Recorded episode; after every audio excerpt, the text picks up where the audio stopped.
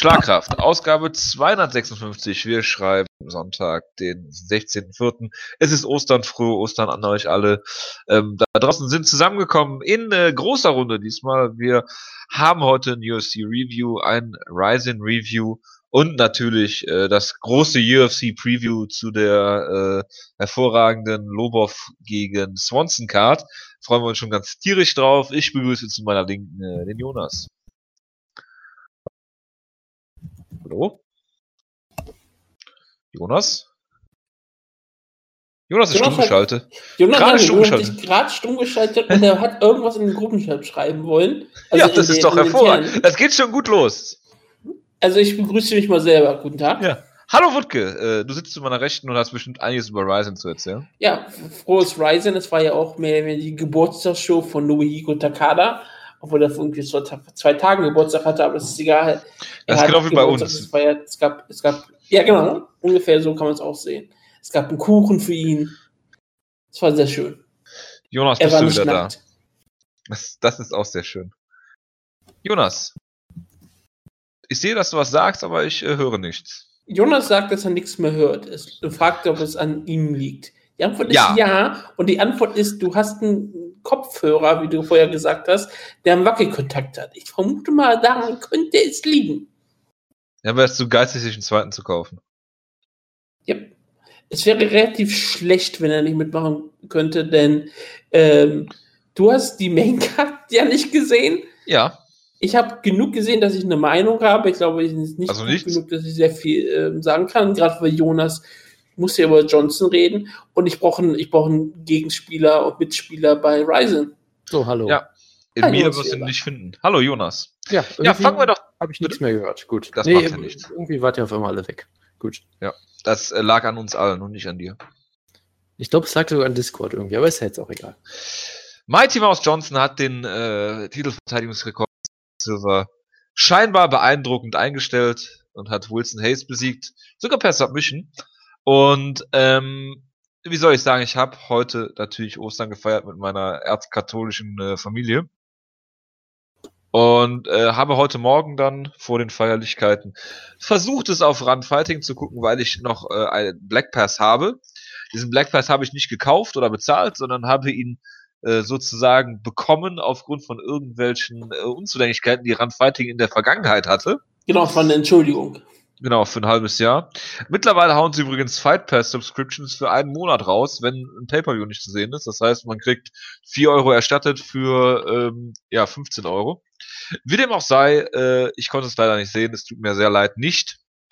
Aber ähm, deswegen konnte ich, äh, kann ich jetzt zum Maincard nicht sagen. Ich habe allerdings äh, ein paar Prelims geguckt, äh, was diese Nacht mit UFC wie äh, hervorragend funktioniert hat, wie immer.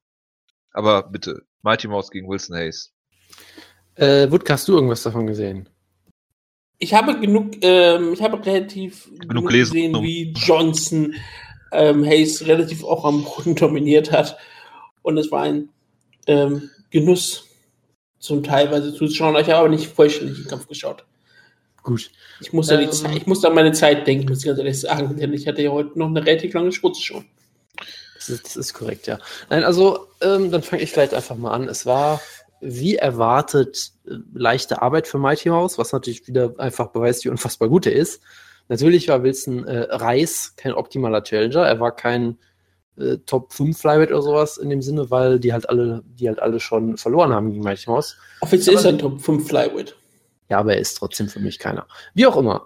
Man muss das ja trotzdem Mighty Mouse zugute halten, dass er trotz Wilson Hayes ja trotzdem halt natürlich ein guter Kämpfer ist, halt wie ein kompletten Amateur hat aussehen lassen. Im Stand hat er größtenteils mit ihm gespielt, ist teilweise einfach um Kreis um ihn rumgerannt. Wilson Hayes hat, es gab irgendwann mal, ich glaube, so Ende der ersten Runde eine Einblendung, nach der er offiziell einen Strike gelandet hatte oder irgendwie sowas in der Art zum Kopf von Mighty Mouse. Irgendwie sowas in der Art. Also er hat auch nichts getroffen. Es waren drei. Es war, es war die erste Runde, hat er drei Treffer, in der zweiten Runde hat er Okay, gut, von mir aus auch so. Unter den also richtigen Fall, Umständen können das auch Knockout schlägen. Das ist korrekt. Ach, ist ja Flyweight. Ähm, ist ja Flyweight. Das ist, äh, waren hier aber keine. So, und nee. dann hat, wie gesagt, Mighty Mouse alle Takedowns locker abgewehrt, hat halt mit ihm im Stand gemacht, was er wollte, wieder natürlich schön im, schön im Clinch agiert. Er wurde, ein, einmal wurde er zu Boden genommen von Hayes, genau, ist dann einfach sofort wieder aufgestanden, also war ungefähr eine halbe Sekunde am Boden, alles kein Ding. Und dann ähm, hast du halt schon gemerkt, dass er irgendwann, sag ich mal, ein bisschen da, äh, so in der Ende der zweiten Runde fing es, glaube ich, an, dass er sagt, okay, ich möchte jetzt den Kampf finishen. Äh, hat Wilson Hayes auch gut durchaus zugesetzt mit äh, Bodykicks und so weiter und so fort, auch äh, Attacken äh, im Clinch durchaus ein paar Mal. Ja, und dann hat er sich irgendwann gedacht, okay, ich mache jetzt einfach Schluss, ich hole jetzt einen Takedown, der ging halt komplett einfach. Und dann hat er halt mit Wilson Hayes am Boden eigentlich gespielt, wenn wir ehrlich sind. Er ist irgendwie diese wunderbaren Mighty Mouse Aktionen halt, dass er irgendwie äh, durch die Guard cuttet wie sonst was und dann in der Side Control ist. Und dann ist er irgendwie, es war so eine ganz absurde Szene. Ich habe es auch nicht ganz nachvollziehen können, weil es halt Flyweight ist und da geht einfach alles zu schnell. Er, er lag irgendwie in der Side Control, ist dann einfach aufgestanden, hat einen Soccer Kick gezeigt gegen den Bauch und ist wieder in die Side Control gegangen, ohne die Position zu verlieren. Wo ich dachte so, hä? Das, das geht einfach überhaupt nicht. Und gerade Wilson Hayes, der dafür bekannt ist, dass er ein richtig guter Black Belt ist, er hat ihn am Boden halt vollkommen vorgeführt, ist dann die Mount gegangen zum Ende der Runde, hat ihn gut mit Schlägen eingedeckt, und sich gedacht, ach, Wilson Hayes, du nimmst deinen Arm hoch, um die Schläge abzuwehren, ist ja süß, ich mache eine Armband raus, hat ihn sofort getappt. Also das war halt Mighty Mouse in Perfektion, einfach nur unfassbar beeindruckend. Er ist einfach einer der besten Kämpfer auf dem Planeten, ohne jeden Zweifel. Ähm, und ich finde, man muss es ihm halt auch zugute halten, dass er auch solche Leute dann eben finisht. Ich meine, er hat jetzt, glaube ich, ich meine, von seinen zehn Verteidigungen hätte er jetzt sechs gefinisht oder irgendwie sowas in der Art. Auf jeden Fall äh, ziemlich viele, was überdurchschnittlich viel ist für jede Gewichtsklasse, außer Heavyweight so ungefähr. Ja, ich meine, selbst solche Leute wie, wie John Jones finishen kaum noch Gegner in den letzten Jahren. Ja, und also als Champion Gegner durchgehend zu finishen ist unfassbar schwierig, weil du als Champion immer defensiver kämpfen musst eigentlich, um deinen Titel zu behalten. Das siehst du ja bei allen möglichen Leuten von John Jones bis Jose Aldo und so, die werden ja immer defensiver, je länger sie den Titel halten. GSP natürlich das Paradebeispiel. Und das Mighty Mouse es halt schafft, alle Leute fast zu finishen, gerade im Flyweight, wo es halt eigentlich noch am schwierigsten sein sollte, Leute zu finishen, spricht natürlich erstens dafür, wie unfassbar gut er ist. Natürlich auch, dass er allen anderen halt so unfassbar überlegen ist, dass sie einfach keine Chance gegen ihn haben. Klar, das spielt auch sicherlich eine Rolle dabei. Aber trotzdem ist das halt äh, wieder mal ein Ausrufezeichen und ein Statement von ihm geworden. Und selber ganz ehrlich, er muss Leute finishen, sonst ähm, das erwartet man ihm äh, jetzt halt auch von ihm, weil er halt so deutlich überlegen ist, dass er es halt machen muss. Und von daher, ich finde, er hat sich hier wieder im Käfig natürlich wunderbar gekämpft. Ich finde, er hat sich hier auch gut verkauft, er hat eine schöne Promo gemacht. Ähm, Kann man gleich drüber reden. Genau, und, und äh, er wurde sogar von der UFC mal gehypt als äh, Gamer, was natürlich auch sehr clever war, was sie zum ersten Mal gemacht haben. Irgendwie so gemerkt, ah, der hat irgendwie so einen Twitch-Kanal mit ähm, unfassbar vielen Leuten und so weiter. Wir vermarkten, man sich auch bedankt hat. Genau, wir vermarkten die Leute. Genau, das macht er. er hat sich, ich glaube, ich glaube, er hat sich erst irgendwie bei, bei einem Trainer und seiner Frau bedankt oder sowas. Er hat dann bei seinem Twitch-Kanal und dann bei seinen Sponsoren oder irgendwie Genau, bei seiner Twitch-Family. Ja, genau. Dann bei seinen Sponsoren. Genau, das war äh, herrlich. Damit ja, du noch mal kurz durchatmen kannst, kann ich ja. mal kurz durch die Titelverteidigung von Johnson durchgehen, kurz sagen, wie sie beendet wurden. Die erste Titelverteidigung gegen Dodson, das war eine Decision. Ja, wo er ihn auch ziemlich verprügelt hat, aber gut. Dann hat es eine Armbar-Submission über John Moraga. Mhm. Dann hat er Joseph Benavides ausgenockt. Oh ja. In der ersten Runde. Dann gab es eine Decision gegen Bagotinov. Entschuldigung. Bagotinov. Bagotinov. Entschuldigung. Dann hat er ähm, Chris Cariaso submitted. In der zweiten Runde Shoulder. Ich weiß gar nicht mehr, was das war. Shoulder Lock oder sowas? Ich glaube Kimura. Okay, Kimura. Äh, würde, würde Sinn ergeben. Shoulder, Shoulder Block war das. Dann, dann haben wir die späteste Submission überhaupt, die es jemals gab, gegen Kyochi Horiguchi. Fleise, ein Superstar. Ja, über den spricht man nachher. Da gab es eine Decision über Dotson wieder. Ja. Äh, da gab es den Knockout-Sieg über Henry Sejudo oder über Frank Shamrock. Ich weiß nicht, wer von beiden da kämpfte. Und da gab es noch die Decision über ich Tim Elliott und nun die Armbar über Wilson Hayes. Was natürlich auch wirklich beeindruckend ist, weil äh, Wilson Hayes so ein großartiger Black Belt Kämpfer ist und über den holt er sich auf einmal so eine simple Armbar. Und es ist wieder mal so, in der letzten Sekunde der Runde was. Es war ja noch nicht mal so, dass er irgendwie noch eine Minute hatte. Nö, es ist auch wirklich eine Sekunde vor Rundenende muss Wilson Hayes tappen, weil er einfach keine Möglichkeit sah, mehr rauszukommen. Und sonst wäre der Arm gebrochen gewesen. Das, er hat ihn so sehr ähm, demon demonstriert und ne? demoliert, dass er wirklich sagt, okay, ich tapp lieber und halte nicht nochmal die Sekunde aus. Und natürlich muss man das natürlich. Das wären auch elf Sekunden gewesen. Stimmt, elf. Ich habe mich verlesen. Aber das macht ja nichts. Selbst zehn Sekunden ist, ist ja auch noch relativ ähm, klar ähm, am Rundenende. Klar, da hätte Wilson Hayes mehr durchhalten müssen. Das, das ist der Tap doch mal verständlich. Entschuldigung, ja. Es wirft ein ganz anderes Licht auf die Sache.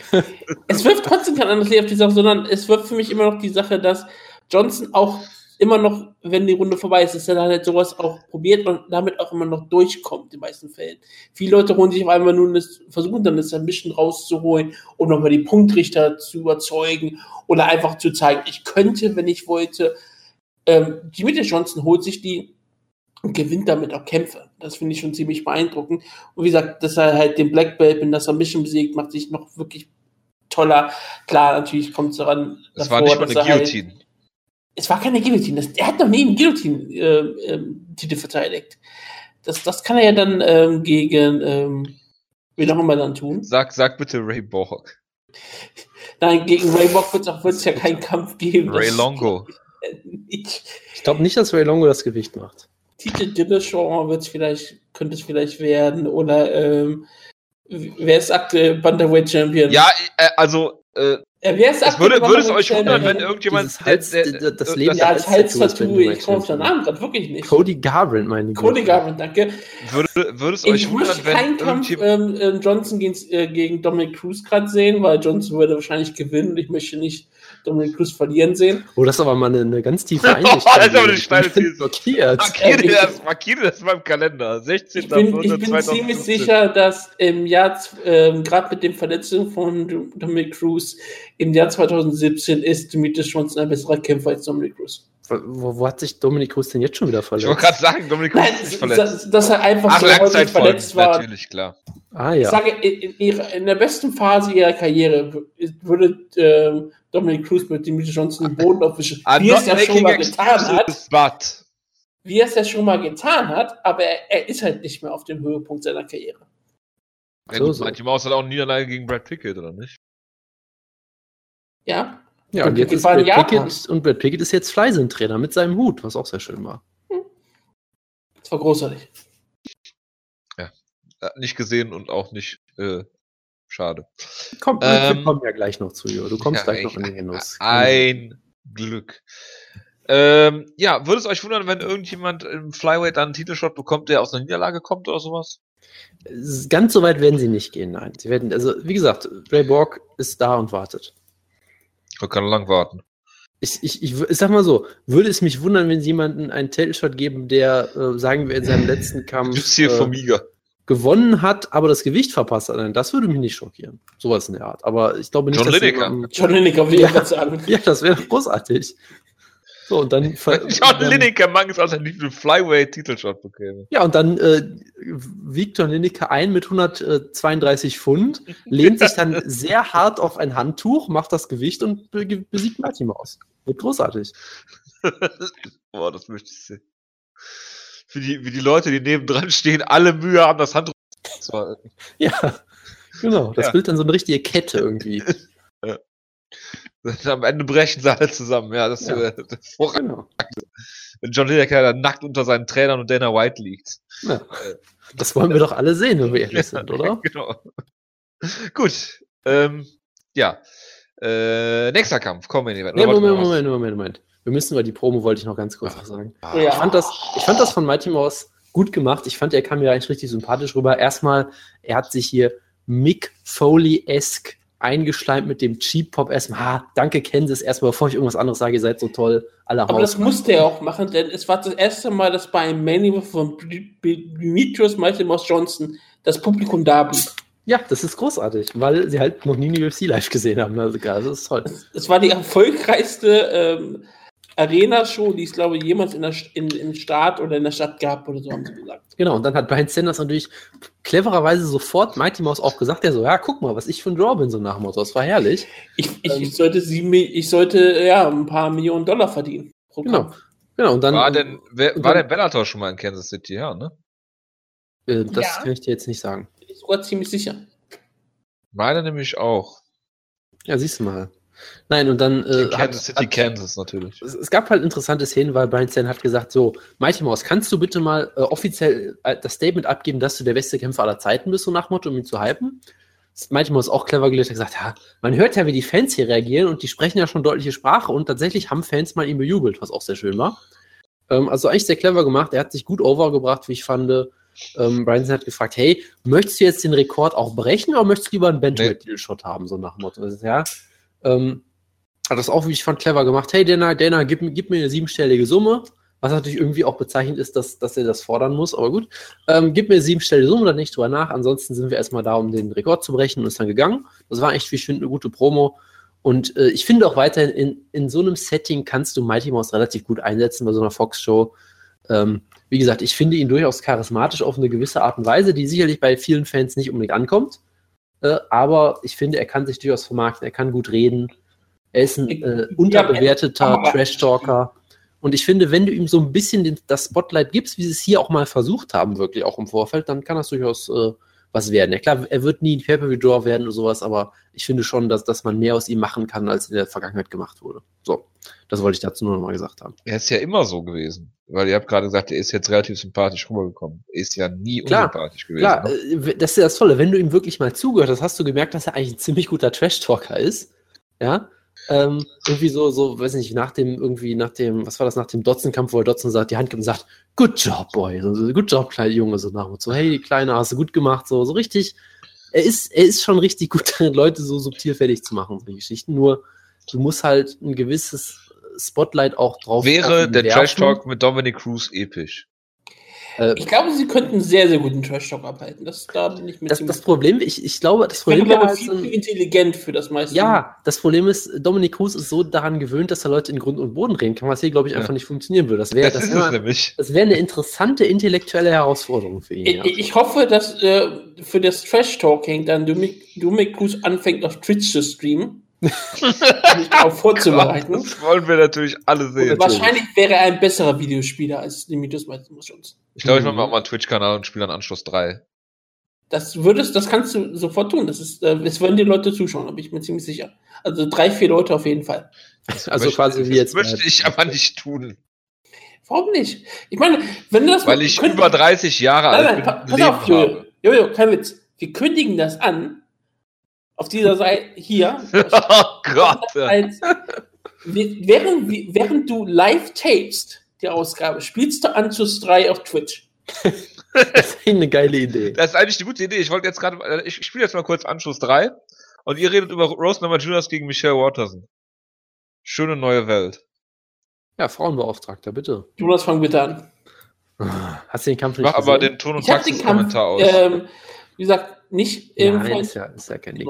Ja, also, ähm, ja, Rose Juniors hat sie eigentlich ziemlich, äh, ziemlich ja deklassiert, möchte ich gar nicht sagen, weil Michelle Watterson ja auch gut, gut äh, durchaus äh, mitgehalten hat teilweise. Aber ja, sie hatte eigentlich keine Chance. Das war schon echt beeindruckend. Ich meine, sie hat, sie hat einen Takedown geholt von, von Rose. Diesen typischen Women's MMA Judo-Wurf, den du auch nur im Women's MMA siehst und da aber in jedem Weil Kampf, das Niveau schlecht großartig ist. finde. Auch bei Reina gegen Jessica Arbeit. Das, ist, das ist dieser Wurf, wo du immer in, Befahr, in, in Gefahr kommst, äh, dich selbst in die Backmount zu werfen. Und das, genau das hat, äh, hat Rostam Yunus nämlich hier gemacht, hat sich wunderbar daraus die Backmount geholt, Top-Control geholt, äh, gute Aktion gezeigt, dadurch ja, die erste Runde gewonnen. Ähm, aber die erste Runde war es doch ziemlich ausgeglichen, trotzdem noch, weil es halt ein Bodenkampf war. Ja, äh, schon, aber also, also ich, ich sag mal so. Rotterson gewann die Runde, daran genau. habe ich auch keinen. Genau, also, also Watterson hat sich vom Rücken aus gut verteidigt, hat irgendwie Rubber Guard versucht, solche Sachen, aber letztendlich hat für mich dann doch Rose gewonnen, auf jeden Fall. Die, die Sache ist halt, es ist so ziemlich beeindruckend, dass man trotzdem sagt, Michelle Watterson ist eine, ist eine bessere, ist eine richtig gute Grapplerin und Rose Namajunas hat sie ähm, dort komplett dominiert und im Stand gab es ja auch keinen Zweifel, dass Rose Nummer ja. besser aussah. Genau, und dann äh, gab es halt, wie gesagt, im Stand ähm, gab es halt äh, diese, diese interessante Szene, dass, also die Aktionen, mit denen Michelle Watterson eigentlich am meisten Erfolg hatte, waren immer diese Sidekicks so ein bisschen. Und du hast halt dann immer so das Problem, du stehst halt sehr äh, äh schräg. Seitlich. Also ja, sehr, sehr quasi diagonal zum Gegner im Prinzip so. Und das hat halt Los Minus perfekt ausgenutzt, als Michelle Watterson halt wieder so einen Kick gemacht hat und so einen Schritt nach vorne gemacht hat. Dann kam halt so eine Boxkombination, sie ist quasi so ein bisschen um sie herumgegangen und hat ihr halt einen brutalen Headkick reingezimmert, wo halt Michelle Watterson vollkommen ungedeckt war, weil sie halt so, so diagonal zu ihr stand einfach. Nur hat sie halt gedroppt. Sah eigentlich aus, als hätte sie damit fast schon ausgenockt, als wäre sie fast schon wieder so ein bisschen aufgewacht am Boden. Und hat sich äh, erstaunlich gut erholt eigentlich, hat dann äh, sich ziemlich gut noch verteidigt und äh, weitere Schläge abwehren können. Und dann gab es halt dieses Finish, was einfach nur großartig war wo, ähm, ich weiß gar nicht mehr, wie, wie es genau anfing. Michelle Watterson war, glaube ich, auf, so auf den Knien und wollte so am, am Käfig so Wallwalken so ein bisschen und ist halt äh, Rosemary Jones einfach auf ihren Rücken draufgesprungen und hat einen Rear Naked Choke gepult, ohne dass sie überhaupt die Hooks anfangs hatte und ist dann noch halb fast runtergerutscht seitlich, aber hat halt, sie hatte halt die Position, äh, beziehungsweise nein, falsch, sie hatte die Position nämlich eben nicht. Sie hatte nämlich äh, quasi Submission over Position, also das ist so, ähm, ich sag's, es, es war eine Carl Uno-Style Submission. Ja, Carl Uno war immer dafür bekannt, dass er, dass er erst den Choke ansetzt und dann die Hooks sich holt, wenn überhaupt. Ähm, und ja, genauso war das. Ohne Nein, die der, Hooks. Der, der holt sich der hat die Hooks gar nicht gebraucht. Ja, das, das ist ein bisschen was anderes dann nochmal. Also, ah, okay. ähm, es war quasi Catch Wrestling, wenn du so willst, Submission over Position. Und es hat halt geklappt. Sie wäre fast noch runtergerutscht, aber dadurch, dass sie halt, sie hat sich halt einfach äh, am Hals äh, äh, von, von Richard Watterson festgekrallt und ist dann da halt nicht mehr runtergekommen. Und Michelle Watterson hat noch versucht rauszukämpfen und hat dann getappt am Ende noch. Es war eine wunderbare Submission, eine der ich würde fast schon sagen, eine der schönsten, die ich dieses Jahr bisher, bisher gesehen habe, gerade mit dem Setup noch. Weil beide Kämpferinnen ja. auch relativ hübsch sind. Ja, aber das, das, das Tolle äh, an diesem Finish war danke. ja. Ähm, danke, Pios. Kategorie 1 Submission. Das ja, das auf jeden Pios, Fall. sondern das ist Page, äh, Sage Vance. Ne, Fan. Sage ja, Vance. Wie hieß er? Ähm, Page Fan Zen. Na, ich meine, der, der, der, der User, der die E-Mails geschrieben hat. Page ja, Fan Send. Okay, meinetwegen. Ich glaube, das ist, ich, ja, ich glaube euch das einfach mal. Nein, was, was dieser Mission noch so perfekt machte, war ja die, das Visuelle, was man aber auch nur in der. Ja, das Visuelle ist meistens sehr wichtig, ja. Denn, denn, ich mag nicht, wo das gerade hingeht. Ne? Als Rosa Martinez. so meinten wir das nicht wirklich. Nein, wirklich nicht. Als Rosa Martinez die Choke hatte, hat auf einmal die, die Nase von äh, Watterson angefangen zu bluten und das Blut spross nur so raus. Es, es schoss aus der Nase. Wie eine, aus der Nase, ja. Ja, wie eine Fontäne. und es Nase gesprossen. lief da überall so lang, es sah richtig schön brutal aus.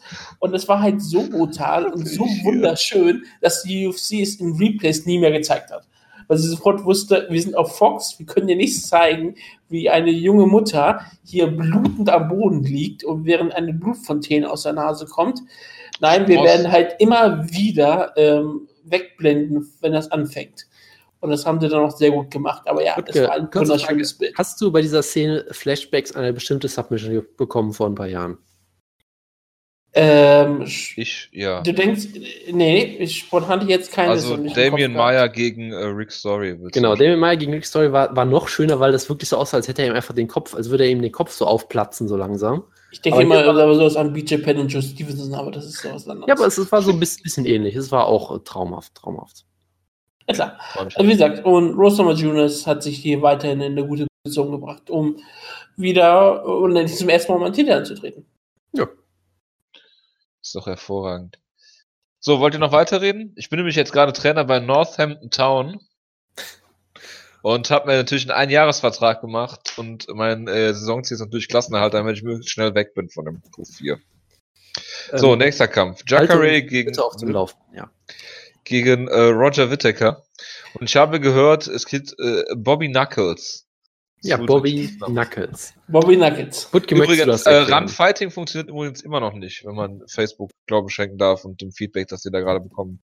Und ich habe auch gerade, war gerade auf Run-Fighting und dann äh, habe ich heute Morgen äh, wenigstens noch auf Events im Black Pass klicken können, aber das geht jetzt auch nicht mehr. Das ist einfach nur schwarz. Gut, aber mach mal weiter. Bobby Knuckles. Ähm, das Großartige war, dass auf Bobby Knuckles sogar äh, der Ryzen-Chat zu spielen kam. Mehrfach. Und ähm, ich habe erst gedacht, dass einer den, hat den CME gehört. Das stimmt nicht. Denn viele Fans glauben jetzt, dass Bobby Nuggets von John Ennick kommt. Warum Während nicht? John Ennick ähm, auch ganz klar hingewiesen hat, dass er das als ähm, Freundschaftsdienst mehr oder weniger gemacht hat. Denn Bobby Nuggets kommt aus dem Co-Event-Podcast. Ich weiß nicht, ob, ob der Name von Chad Dundas oder von Ben Folks ist. Auf jeden Fall haben sie Robert Whittaker gesagt, The Reaper ist kein guter Nickname. Wir brauchen, er braucht einen neuen Nickname. Und haben sich auf Bobby Nuggets geeinigt. Und das hat jetzt ähm, scheinbar Hochkonjunktur. Und ich finde es auch vollkommen zu Recht. John Ennick hat es genannt. Später hat auch ähm, bei der Post-Fight-Show hat es dann auch Brian Stang gemacht und ist sehr viel bei Twitter angekommen. Und wie gesagt, wenn das schon beim Ryzen-Chat mehr oder weniger. Ja, klar, dann hat das niemand geschafft. Hat niemals Robert Whittaker gesagt. Alle haben immer gesagt Bobby Nuggets. Da weißt du ganz recht. genau, er ist, er ist nun ein Superstar und hat auch eine Superstar-Performance gezeigt. Wutke, Computerabteilung, ja oder nein? Du brauchst immer alle Statistiken. Nein. Natürlich. Ich brauche nicht die Statistiken, es geht um die Computerabteilung. Ach, Computerabteilung war ja das für Scouten. Ja. Ähm, ich glaube eher nicht, weil du willst entlassen werden. Ja, aber dann ist ja eh egal, ob ich die Kohle raushaue oder nicht. Das ist richtig, aber du kannst dann Erfolg auf einmal haben. Ja, aber so könnte ich äh, schneller den Verein an die Wand fahren mit teuren Spielerkäufen. Okay, das ist klar, das geht natürlich immer wunderbar. Das ist das Hamburger Prinzip. das stimmt. Äh, so. Gut. Möchtet ihr noch über den Opener reden? Oder möchtest du noch was zu Whittaker äh, gegen Jacare sagen? Ich, ich, würde gerne, ich würde gerne mal anfangen, über den Kampf zu reden, ja. Stimmt. Also es lief, es lief Ja, Entschuldigung, ungefähr, ich bin ein bisschen abgelenkt. Ich, es lief äh, ungefähr so, wie ich es mir natürlich äh, im Preview auch äh, äh, getippt habe, weil ich ja ein Genie bin, hust, hust, außer dann, wenn ich immer falsch liege, was ständig passiert. Ja. Nein, aber äh, ich hätte es dir ungern so, selbst gesagt durchaus so, wie ich es mir gedacht habe. Ähm, Bobby Knuckles hat es geschafft, die Takedown zu stoppen. Es gab eine kurze Schrecksekunde, wo Jacare einmal den Rücken hatte und der gute Bobby ist da sehr, sehr souverän wieder rausgekommen. Ansonsten hatte Jacare da keine große Chance.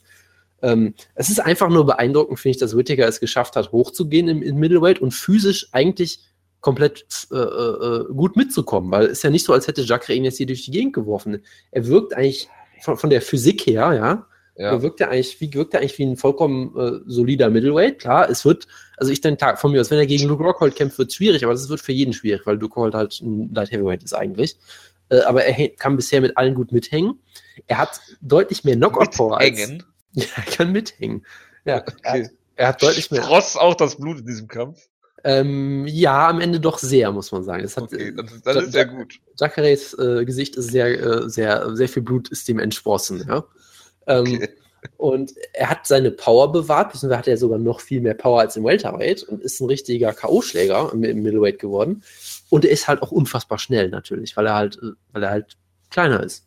Und das hat er hier halt beides perfekt genutzt. Er hat dafür gesorgt, dass Jacare die Distanz nicht schließen kann, hat ihn gut, ähm, gut unter Kontrolle gehalten. Und dann gerade als Dominic Cruz seine, seine Expertise äh, reinbringen sollte, hat er ihn brutal zu Boden geschlagen. Ähm, also nicht Dominic Cruz, sondern äh, äh, Whittaker Jacare. Ähm, und hat, hat dann aber nicht, äh, ist dann nicht wild dahergegangen, hat er auch immer gesagt, er, er muss äh, äh, ruhig bleiben und er muss, das kann das Finish nicht erzwingen, sondern muss dem Ganzen Zeit geben. Das heißt, er ist natürlich Jacare nicht zu Boden gefolgt, weil er clever ist. Er hat ihn wieder aufstehen lassen, dann hat sich Jacare sogar noch ein bisschen erhöhen können. Der Kampf ging noch anderthalb Minuten oder sowas und dann gab es wieder einen sehr schönen Headkick von Whittaker. Es gab weitere Schläge. Jacare taumelte durch die Gegend, fiel dann so ein bisschen um. Und dann gab es auch die Stoppage, wo sich Jacare beschwert hat. Ich fand sie eigentlich in Ordnung. Es war jetzt, er war jetzt nicht clean K.O. oder sowas, aber er hat halt unfassbar viel eingesteckt und war minutenlang schon gerockt. Von daher, ich fand es vollkommen in Ordnung. Und äh, ja, der gute Bobby hat das perfekt gemacht, wie ich finde. Hat, äh, hat Ruhe bewahrt, auch als er zu Boden genommen wurde, einmal kurz. Hat sich im Stand Zeit gelassen, hat wunderbares Striking wieder gezeigt, sehr gute Takedown-Defense und es, es freut mich sehr für ihn, weil ich finde diese Entwicklung, die er gemacht hat, wirklich beeindruckend und toll und auch äh, schön, dass mal dieses äh, nach oben gehen der Gewichtsklasse auch mal belohnt wird. Das finde ich immer, immer moralisch auch quasi sehr schön als, als Anti-Weight-Cutting-Botschaft so ein bisschen. Für Jacare tut es mir halt leid, weil ich, ich sage ja schon seit Ewigkeiten, er wird nie seinen Teilschritt kriegen, auch wenn er ihn locker und sowas von verdient hätte. Aber ich glaube, es wird jetzt erst recht nichts mehr und das, das ist halt musste, schon. Das musste passieren, oder? es ist halt. Sagen. Ja, also irgendwie schon, weil er hat halt so viel Pech gehabt mit, mit Gegnern, die ausfallen, mit, mit äh, knappen Decisions, äh, die nicht in seine Richtung gehen, mit all solchen Sachen. Es hat halt irgendwie nie gepasst und es war fast nie seine eigene Schuld eigentlich. Und jetzt ist es halt so. Und das ist natürlich für Jack Ray schade, weil er ist einer der besten Grappler, die dieser Sport je gesehen hat. Wunderbarer Middleweight-Kämpfer und es hat halt irgendwie nie ganz gepasst bei ihm bisher. Und ich meine, jetzt ist er halt 39, jetzt wird es auch schwierig, sagen wir. Ich möchte ihn nicht komplett abschreiben, aber es wird schwierig. Und das, äh, Robert Whittaker, tatsächlich, Bobby Knuckles ist ein guter Kerl, dass das mal ein Top the Smashes Sieger war und jetzt ist er ein absoluter ähm, Contender im Middleweight, das ist schon ziemlich beeindruckend, weil das war eine Staffel zum Vergessen und jetzt ist er halt der absolute Held. Und klar, Hat er besiegt im Finale? Colin äh, Fletcher? Nein, Brad Scott. Wer ist Brad Scott? Brad Scott ist, ist, ein britischer äh, MA-Kämpfer, der ähm, vor kurzem Scott Eskin besiegt hat. Aha. Bei der Manowar gegen Anderson Show war er dabei. Und hat Scott Escam per Split Decision besiegt. Zwischendrin hat er ist es ähm, 3 und 3 in der UFC. Schau an, schau an. Ja, immerhin. Ja, Immerhin, immerhin ist er noch in der UFC, ja. Das, das Ja. ist richtig. Aber die, die Card auf der, äh, das, das war ja auch die Staffel von ähm, Ross Pearson gegen George Sotopoulos. Und George Sotopoulos war ja Jonas für Jonas mal ein. Contender Ah, für das Lightweight. schon wieder los. Und äh, Jonas war sich sicher, dass George Sotopoulos mal Lightweight Champion wird. Ja, ihr mit euren ollen Kamellen, ey. Ja, ist halt ein, der ist halt ein typischer Jonas Heimkämpfer, ne? Es fällt, es fällt halt noch wieder auf. Aber ja, die Kombination von Robert Whittaker, Headkick und dann noch den Gegner am Winnerboden zusammenschlagen, hat das schon gegen Diego Bronson geklappt. Und ich fand es auch wirklich, das perfekte Highlight war ja wirklich, dass er äh, in der zweiten Runde damit begonnen hat, ähm, den Sieg einzufahren, als, als ähm, Danny Cormier noch über Jacare gesprochen hat und ihn gerade so ein bisschen sagen musste, was er machen sollte. Und dann wird er gerade niedergeschlagen. Und dann gab es sofort eine Live-Analyse von, äh, von Dominic Cruz, was immer sehr gut ist, wenn er einfach mal live kurz den Kampf seziert und damit auch noch komplett recht hat. Ja, also es war eine perfekte Performance von äh, Bobby Nuggets, der glaube ich jetzt für die meisten Leute ein echter Star ist. Und ich würde ihn gerne gegen Michael Bisping sehen. Ich würde ihn gerne gegen Michael Bisping sehen. Dominik-esque. Äh, ich meine, Michael Bisping schuldet ihm noch einen Kampf und ich finde es auch vollkommen zu Recht, wenn Michael Bisping GSP besiegt hat, dass er dann seine nächste Herausforderung gegen ähm, Rob Robert Whittaker sucht. Ich habe das Ja, Gefühl, du überspringst da passt. irgendwen, aber gut. Nee, ich habe das Gefühl, ich überspringe niemanden. So, so. Robert Whittaker würde auch super ins Profil passen. Kennt kein Schwein und kann MMA. Plus es ist dann, wie gesagt, nochmal die, die Kolonie gegen in Großbritannien. Das ist immer gut. Ja, das, hier nimmt immer ein gutes Ende auf jeden Fall, ja. Und ich weiß, dass er in, in Neuseeland geboren ist, aber er ist Australier. Gut, dass wir das auch nochmal geklärt haben. Gut, dass du das äh, jetzt äh, klärst, obwohl das niemandem aufgefallen wäre wahrscheinlich. Genau. Ja, also es war perfekte Leistung von Whittaker. Ich fand, ich fand die Promo, da wäre noch mehr drin gewesen, irgendwie so ein bisschen, aber immerhin hat er einen Kampf gegen Bisping gefordert, der er nicht kriegen wird. Von daher wunderbar. Hatte Jeremy Stevens hat den Opener verloren? Bitte was? Jeremy Stevens hat den Opener verloren? Äh, das ist korrekt, ja. Wieso bist du jetzt überrascht? Das wusste ich gar nicht. In den Kampf habe ich überhaupt nicht reingeschaut. Ich habe irgendwie gedacht, bei Twitter hat- habe ich gelesen, dass er gewonnen hat und habe dann überhaupt nicht mehr Auf. Jeremy Stevens äh, eigenem Account. Also das Wichtigste ist ja auf jeden Fall, er hat gekämpft. Ja? Er hat gekämpft. Das ist richtig. Auf, Und also er, er ist ja. natürlich dem Ninimeki-Fluch zum Opfer gefallen. Ich wollte es auch gerade sagen. Also Ich meine, deswegen ist es Renato ja, Moicano ist das heißeste Talent im ganzen Sport. ich wollte gerade sagen. Ja? Hinter Tom Duquesne, muss man natürlich sagen. Und Tenjin Nasukawa von mir aus noch. Hashtag Team Schlagkraft. Ähm, nein, aber ich habe den Kampf tatsächlich geguckt, weil ich weiß auch nicht, ich habe heute sieben Stunden MMA geguckt, aus irgendeinem Grund, der mir noch nicht ganz klar ist. Äh, aber ich war irgendwie gehypt, mir geht's auch irgendwie nicht so, ich bin ein bisschen schlapp, hatte irgendwie keinen Bock. Äh, Wetter ist scheiße, also dachte ich mir, komm, ich gucke einfach den ganzen Tag irgend so einen Scheiß. Und äh, das war durchaus ein guter Kampf, muss man sagen. Also Jeremy Stevens äh, ist halt ein richtig, er wird ein Elite-Kämpfer. Äh, es gab ja auch mal diese Story, dass er sich neu erfunden hat im Featherweight. Jetzt hat er halt einen Rekord von 3 und 4 oder so, also nein. ist aber irgendwie Äh, Nummer 5 oder sowas. He don't, Genau. he don't, he don't TKO people. Ja, genau. he knocks them out. Oder er verliert halt Decisions, was häufiger pass- passiert. Aber er ist halt einfach ein richtig guter Gatekeeper. Er hat eine, er ist kein offensiver Ringer, aber er hat gute Takedown-Defense. Er grappelt eigentlich überhaupt nicht, aber okay. Und er ist halt ein solider Striker, der unfassbar hart zuhauen kann, aber den du auch outstriken kannst, was halt immer mal wieder passiert ihm, sagen wir mal. Und das ist ihm halt auch hier passiert. Moicano hat das gut gemacht. Er hat ein, zwei Mal Takedowns geholt, die er einfach gut getimed hat. Er hat seine Reichweite genutzt. Er wurde auch getestet von Jeremy Stevens. Er wurde ein paar Mal hart getroffen. Er wurde viel unter Druck gesetzt, hat den Test damit bestanden. Und ich war durchaus beeindruckt von ihm. Das war durchaus eine gute Leistung. Er wurde natürlich äh, äh, unfassbar ausgebuht, weil er halt teilweise einmal weggelaufen ist am Käfig, als er am Käfig gestellt wurde. Und das ist ja äh, unkämpferisch und unmännlich und weiß ich nicht was. Ähm, Gab es dazu USA-Sprechchöre? Das kann sehr gut sein, ja. Ich weiß es gerade ehrlich gesagt nicht mehr, ich habe es verdrängt. Aber ja, gute Leistung von Moicano und wir wissen ja, wer Tom Ninimeki deklassieren kann, auf den muss man ein Auge werfen. Der ist ein ganz normaler MMA-Kämpfer unter Umständen. Gut. Jojo, Also willst du mal weitermachen mit dem Ja, großartigen Main Event der Drago? Volkov. Bitte was? Ja, bitte. Äh, mein absoluter Lieblingskämpfer. Oder, oder ganz kurz, ganz kurz, darf ich eine Sache sagen? Ich habe den Kampf natürlich nicht gesehen. Ich Ja. fand nur toll, ich habe äh, gesehen, wer den Kampf gewonnen hat. Ich habe gesehen, wie die beiden da bei der, bei der Urteilsverkündung stehen. Ich habe nur gesehen, dass Roy Nelson auf seinem Bauch einen Fußabdruck hatte und war, habe mich sehr amüsiert. Ja, das war äh, von einem Low-Kick, äh, einem, einem, äh, ja, für Volkov war es wahrscheinlich ein Low-Kick. Vermutlich, ähm, ja. Äh, von, von, von irgendeinem so Body-Kick, der, äh, ja, ihn da getroffen hat. In der ersten Runde, glaube ich schon. Also, ähm, ein ganz, ein ganz bestimmter Hörer, äh, ich glaube, es war damals, äh, wer war es denn? Was war Kant? Nee. Äh, der, der, der doch äh, Roy Nelsons Wampe so gerne schwabbeln sah. Ähm, das sind sehr viele Leute, glaube ich, aber gut. Ja. Äh, die äh, sind da auf jeden Fall sehr erfreut gewesen. Ja, es war halt ein grottiger Kampf, wie, wie das zu erwarten Ach, echt? war. Sag bloß. Ja, ja selbstverständlich. Bin schockiert. Ähm, ich hätte so nicht mit gerechnet. Roy Nelson hatte den cleveren Plan, äh, Volkov zu Boden zu nehmen, was ihm einmal gelungen ist. Die ganze Zeit Cage Pressing hat seiner Cardio natürlich ungefähr gar nicht geholfen. Ähm, er war ungefähr so schnell platt wie Patrick Williams, da kommen wir ja gleich noch zu. Oh, also so schnell kann er gar nicht platt gewesen sein, also bitte. Ja, äh, jedenfalls, äh, ja, Volkov hat hier gemacht, was er tun musste, hat ihn so, er hatte so ja, eine Kombination pro Runde und das hat halt gereicht, um Ryan Nelson zu besiegen. Also es war einfach hervorragend. Es klingt, ja, Alex, ich muss sagen, es klingt sehr, sehr geil. Alexander Volkov ist halt einfach mal drei Köpfe größer als Ron Nelson und ja, Ron Nelson versucht halt einen Schlag und der trifft halt nicht und dann ist der Kampf halt vorbei.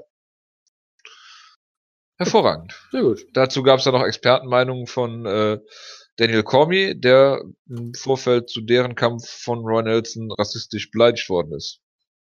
Ja, so ist doch alles, was man haben will. ja, das äh, wollte ich noch mal kurz herausstellen. Ja, äh, Wutke hat den Kampf wahrscheinlich auch nicht gesehen, obwohl es alles ist, was Wut geliebt.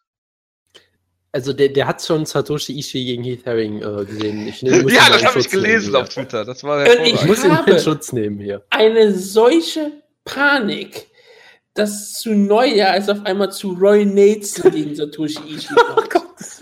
oh das wäre ein schwarzes Loch und ich glaube das Ende unseres Sonnensystems. Ganz ehrlich, ganz ehrlich, wird Roy Nelson K.O. in einer Minute. Nein! Seien wir ganz ehrlich, Satoshi, Satoshi Ishii, Ishii gewinnt diesen Kampf, indem man Nelson zu Boden nimmt und auf und seinem Bauch liegt. Ja, okay, das für kann 10 Minuten. Sein. 15 Minuten. Ja, erstmal nur 10 Minuten. Aber meinst du, weil Ron Nelson so anfällig Runde? für Judo ist, was man im Frank Mir-Kampf gesehen hat? oh Mann, ey. Und in der zweiten Runde nimmt er, drückt er ihn die ganze Zeit einfach nur gegen, gegen die Ringecke.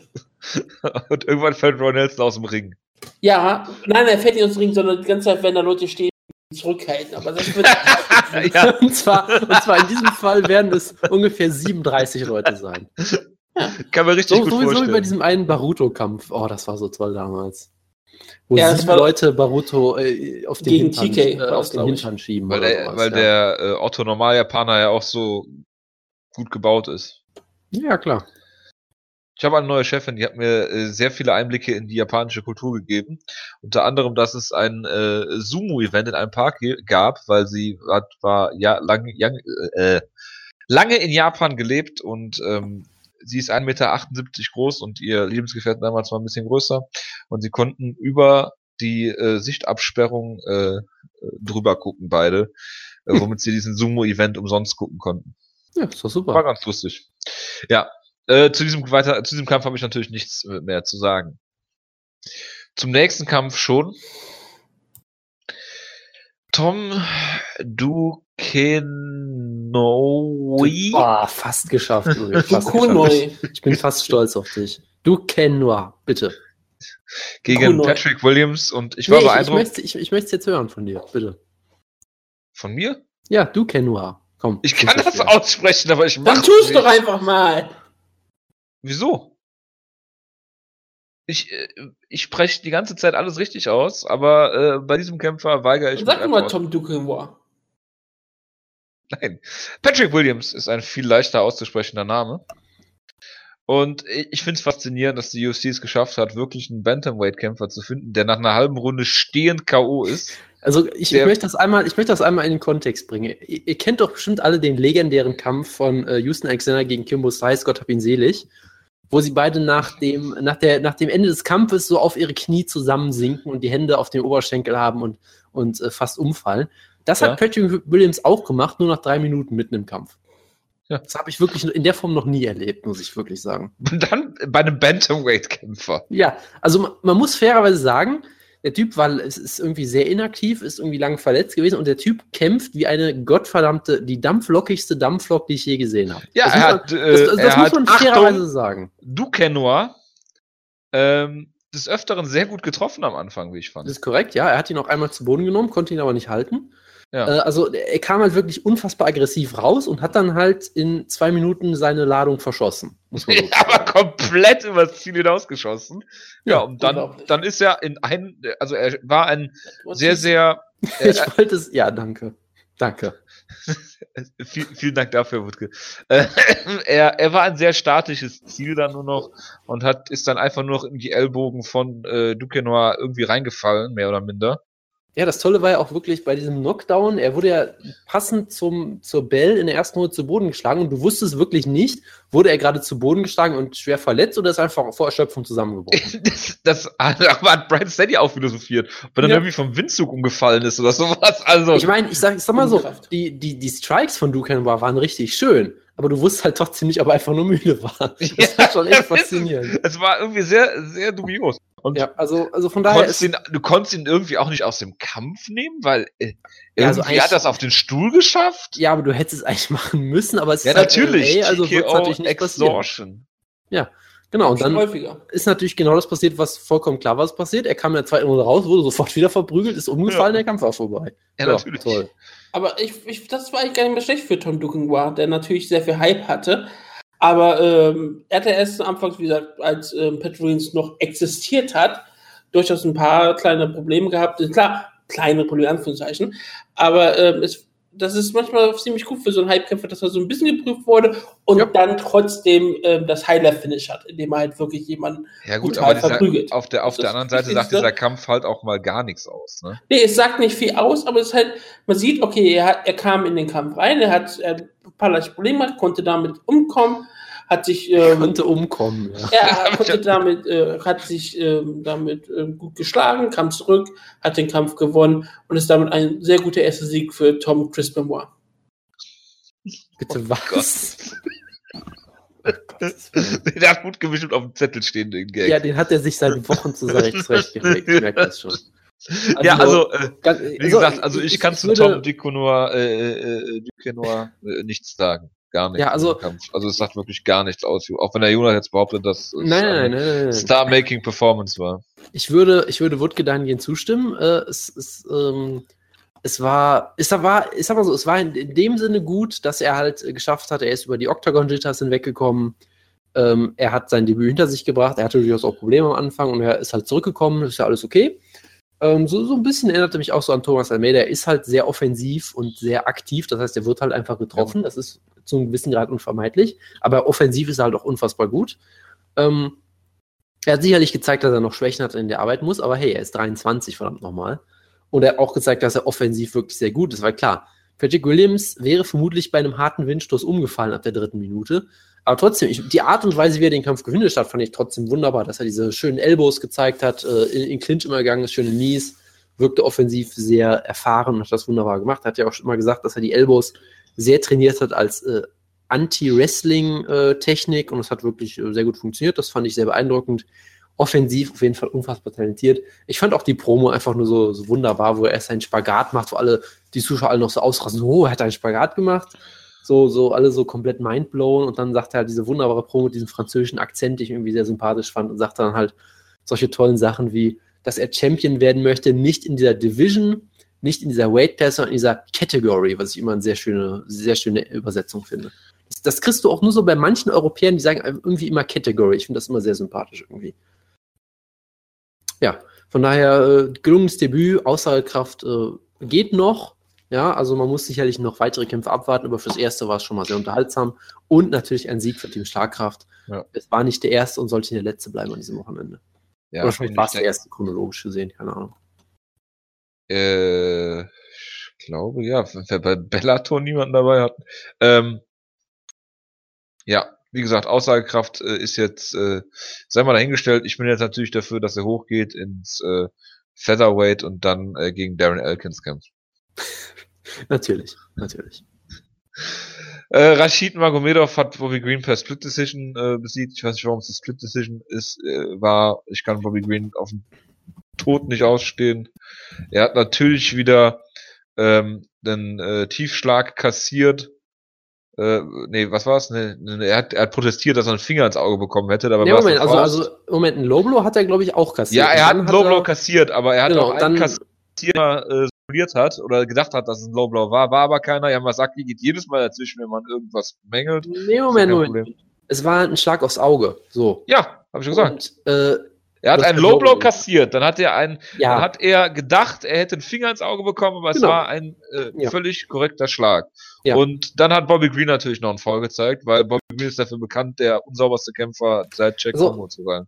Ich möchte ihn da dahingehend in Schutz nehmen. Ich glaube, dass du das vielleicht wirklich in der, im Moment nicht merkst, ob der halt ein Finger ins Auge geht oder ein Knöchel. So. Ein, ein Ja, Fingerknöchel. Bobby so, ne? Knuckles. Ja, genau. Von daher, aber äh, das möchte ich ihm jetzt erstmal nicht äh, äh, vorwerfen. Das Problem ist halt, dass der Ref da natürlich nicht aufgepasst hat. Aber gut, klar, ist halt auch eine Das schwierige Aufgabe. Habe ich ja gerade gesagt. Genau. Und äh, was, was ich natürlich großartig fand in diesem Kampf, Bobby Green hat, also Rashid Magomedov spricht kein einziges Wort Englisch, glaube ich. Und dementsprechend hat Brian Stan dann äh, Bobby Green vor dem Kampf gefragt, sag mal, äh, du trash-talkst ja immer deine Leute. Glaubst du, das, das macht Sinn? Du kannst ja vermutlich mehr Russisch als Englisch. Dann hat gesagt, nee, Bobby Green, in diesem Kampf werde ich keinen Trash-Talk machen. Der Typ versteht mich eh nicht. Also hat es dann einfach nicht gemacht, den Kampf, was ich großartig fand. Und hat er einfach so verloren. Das war, war sehr Ja. sympathisch. Er hätte auch mit Trash Talk verloren. Das ist richtig, aber dann wäre es nochmal unterhaltsamer gewesen. Nee, aber er wurde Nee. gut, gut outstriked. Magomedov ist technisch wunderbar guter Striker, hat auch Takedowns gut gestoppt. Er ist halt nicht wirklich spektakulär und er ist ein bisschen, er hat nicht so diese hohe Aktivität unbedingt. Er ist jetzt nicht so ein super mä- mäßiger, äh, äh, aktiver Kämpfer, der einen riesen Pace raushaut. Das kann ihm halt gefährlich werden. Hier hat es halt äh, gereicht, weil Bobby Green doch deutlich unterlegen war ihm im Striking, aber naja, es war halt, es war halt irgendwie so ein solider Kampf, aber jetzt auch nichts, worüber man ewig reden muss. Er, er ist halt Bully Beater und Veteran. Rashid Magomedov, das freut mich sehr für ihn. Nein, Bobby Green. Und äh, bei Wikipedia steht jetzt noch, dass er am äh, 17. August 2015 mal auf Nummer 12 gerankt war. Sehr Ja, aktuell.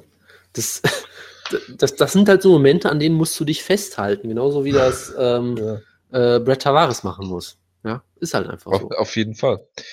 Ja, dann Jonas, äh, oder wollte Wutke noch was dazu sagen? Wahrscheinlich eher nicht, ne? Nein. Timothy Elliott gegen äh, Louis Smolka können wir uns natürlich schenken. Kommen wir zu Aljamain Sterling. Yay, Flyweight. Ja. Es Wutke war hat, für manche Leute der Kampf des Jahres. Wutke hat mich ja ein bisschen gespoilert äh, dadurch, weil war mir klar, das kann nur der Flyweight-Kampf gewesen sein. Ja, Es hätte das- auch Tom Duganwa sein können. Das war aber klar, dass es das nicht ist. So, ist ja auch egal. Ähm, ich bin halt mit dieser Erwartung schon in den Kampf reingegangen. Ich sage jetzt erstmal konkret, es war für mich kein Fight of the Year Contender, weil es nur über drei Runden ging. Richtig? Ähm, nein, aber es war ein unfassbar unterhaltsamer Kampf. Es war, ich sag mal so, es kann sehr gut sein, dass das der beste Kampf war, den ich dieses Jahr gesehen habe. Müsste jetzt mal überlegen, aber es war für mich, glaube ich, trotzdem kein Fight of the Year Contender. Das ist noch es ein Unterschied für der mich. Also beste, es, der beste Kampf des Jahres sein, der ein Prelim-Kampf sein wird. Ja, oder es könnte halt einfach sein, dass es der beste Kampf des Jahres wird in einem schlechten Jahr, wo es keine eh, absoluten Megakämpfe gibt. Weil Das sagst du jetzt, aber es gibt noch das, es gibt ja bald das Rise and Flyweight Tournament. Also es war halt für mich keiner, kein Kampf auf diesem absoluten Elite-Level, weil dadurch war er dann doch irgendwie ein bisschen zu einseitig. Weil eigentlich hat halt Timothy Elliott, der beste Mensch auf dem Planeten, den Kampf durchgehend kontrolliert fast. Äh, das heißt, es fehlte noch so ein bisschen so ein riesen Comeback von Smolka oder ein, oder ein Finish oder ein Near-Finish oder sowas. Ja, das fehlte halt so ein bisschen. Aber trotzdem, der Kampf war unfassbar unterhaltsam. Ich meine, Timothy Elliott ist halt diese absolute Maschine, der nach zwei Minuten schon aussieht, als würde er tot umfallen. Aber irgendwie kämpft er einfach immer weiter, hat sich irgendwie gefühlte 87 Takedowns geholt in diesem Kampf. Ähm, was sicherlich auch daran liegt, Louis Smolka hat eine unfassbar schlechte Takedown-Defense, muss man fairerweise mal sagen. Er ist aber ein unfassbar So guter. Striker und ist sofort wieder auf, nein, deutlich schlechter, und ist sofort wieder aufgestanden. Äh, Timothy Elliott hat, hat, hat diesen kompromisslosen Stil, dass er einfach immer weiter nach vorne geht, immer wieder Takedowns zeigt, immer, immer, immer wieder. Damit hat ja sogar Mighty Mouse durchaus eine Runde lang große Probleme gehabt. Und am Boden war das halt, es waren halt traumhafte Transitions, wie sie teilweise irgendwie äh, hin und her sich gesweept haben. Wunderbar, beide haben Submissions versucht. Du hast teilweise diese wunderbaren Szenen gehabt, wo, wo Timothy Elliott irgendwie in der Backmount ist, irgendwas sucht, die ganze Zeit nur am Grinsen ist, mit so einem total dreckigen Grinsen, wo du denkst, okay, ich möchte diesen Kerl sofort einsperren, so wie er gerade guckt, aber es ist trotzdem großartig. Dieser Typ liebt das, glaube ich, einfach solche, solche dreckigen Kämpfe. Also es war einfach ein Traum. Ähm, es sah teilweise aus, als würde er konditionell einbrechen, aber Smolka konnte halt die Takedowns einfach nicht stoppen. Und äh, wunderbarer Scrambler, wie gesagt, Takedown-Defense halt einfach nicht vorhanden. Und so war es halt einfach ein unfassbar schneller, unterhaltsamer Kampf voller Scrambles. Es war ein Traum. Es war alles, was ich am Flyweight liebe. Äh, wie gesagt, trotzdem für mich kein Five Year Contender, weil halt dann doch letztendlich zu deutlich und zu dominant von Elliott so ein bisschen, aber trotzdem guckt euch diesen Kampf an, wenn ihr guten MMA-Sport mögt. Äh, also vermutlich niemand von unseren Hörerinnen, aber äh, es war wunderbar. Ah, ich lach mich. Tot. Man muss aber eins wirklich sagen, Timothy Elliott hat wirklich sehr viel profitiert durch Ultimate Fighter. Nicht nur, dass er den Demetrius Johnson Kampf bekommen hat, was natürlich ziemlich hart für ihn ist, weil er fünf, fünf Runden lang ähm, gegen Demetrius Johnson kämpfen musste.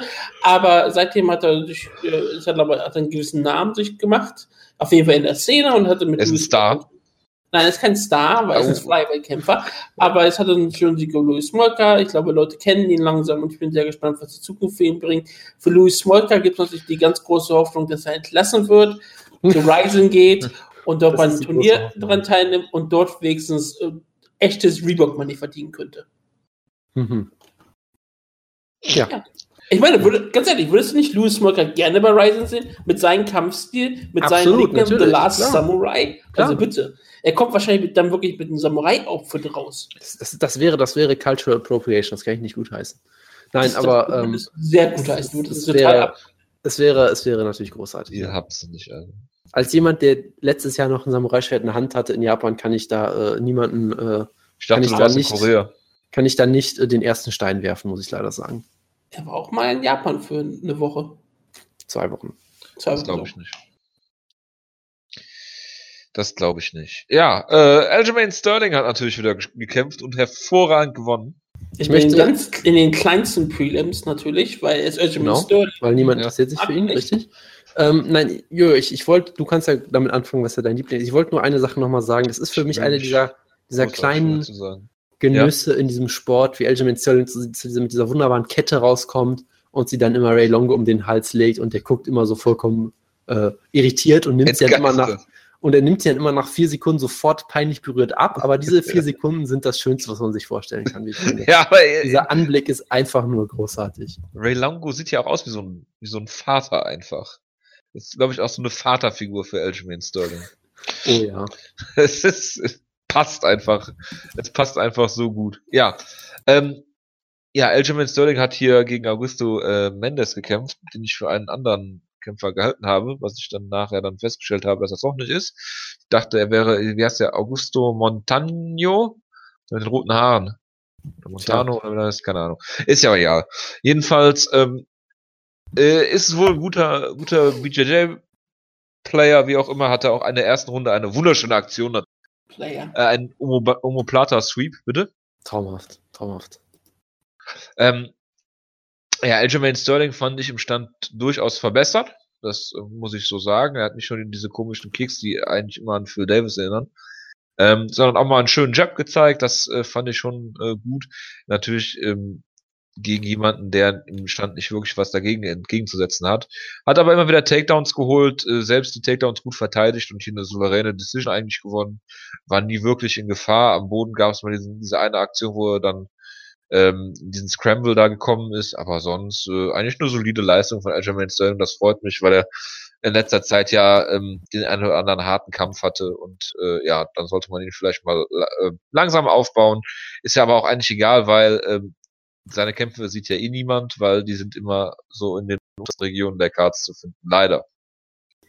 Ähm, ja, also kann man sich eigentlich äh, soweit äh, komplett anschließen. Ich fand auch, dass er verbessert war, was natürlich auch daran liegt, er kämpft hier gegen jemanden, der halt ein BJJ World Champ ist mit sechs Kämpfen oder sowas, der halt im Stand nicht besonders gut ist, aber Eldo hat das, finde ich, gut genutzt. Er hat auch versucht, ein bisschen mehr zu boxen. Er, er hatte so ein bisschen diesen, wie man das auf Englisch so nennt, diesen, diesen Sense of Urgency. Aber du hast das Gefühl, er wollte wirklich teilweise ein Finish versuchen im Stand, was er halt nicht geschafft hat, weil er dazu halt einfach stilistisch ist er halt kein, kein Knockout-Schläger oder sowas, aber er hat zumindest versucht, er hat, er ist aggressiver hinterhergegangen, hat versucht, ihn auch zu stellen ein paar Mal, hat auch ähm, teilweise, äh, als, als dann Mendes mal angefangen hat, wild zu schwingen, hat er einfach mitgemacht, hat sich da jetzt nicht irgendwie ins Boxhorn jagen lassen. Also ich finde auch, dass das eine verbesserte Leistung von ihm war, hat das soweit gut gemacht. Es war halt jetzt nichts Spektakuläres unbedingt, aber trotzdem äh, schön. Gut. Müssen wir sonst noch was sagen zu der Card? Ähm, Wie waren die Bauchmuskeln von Aljamain Sterling in dem Vergleich von Gian Velante? Habe ich jetzt ehrlich gesagt nicht drauf geachtet.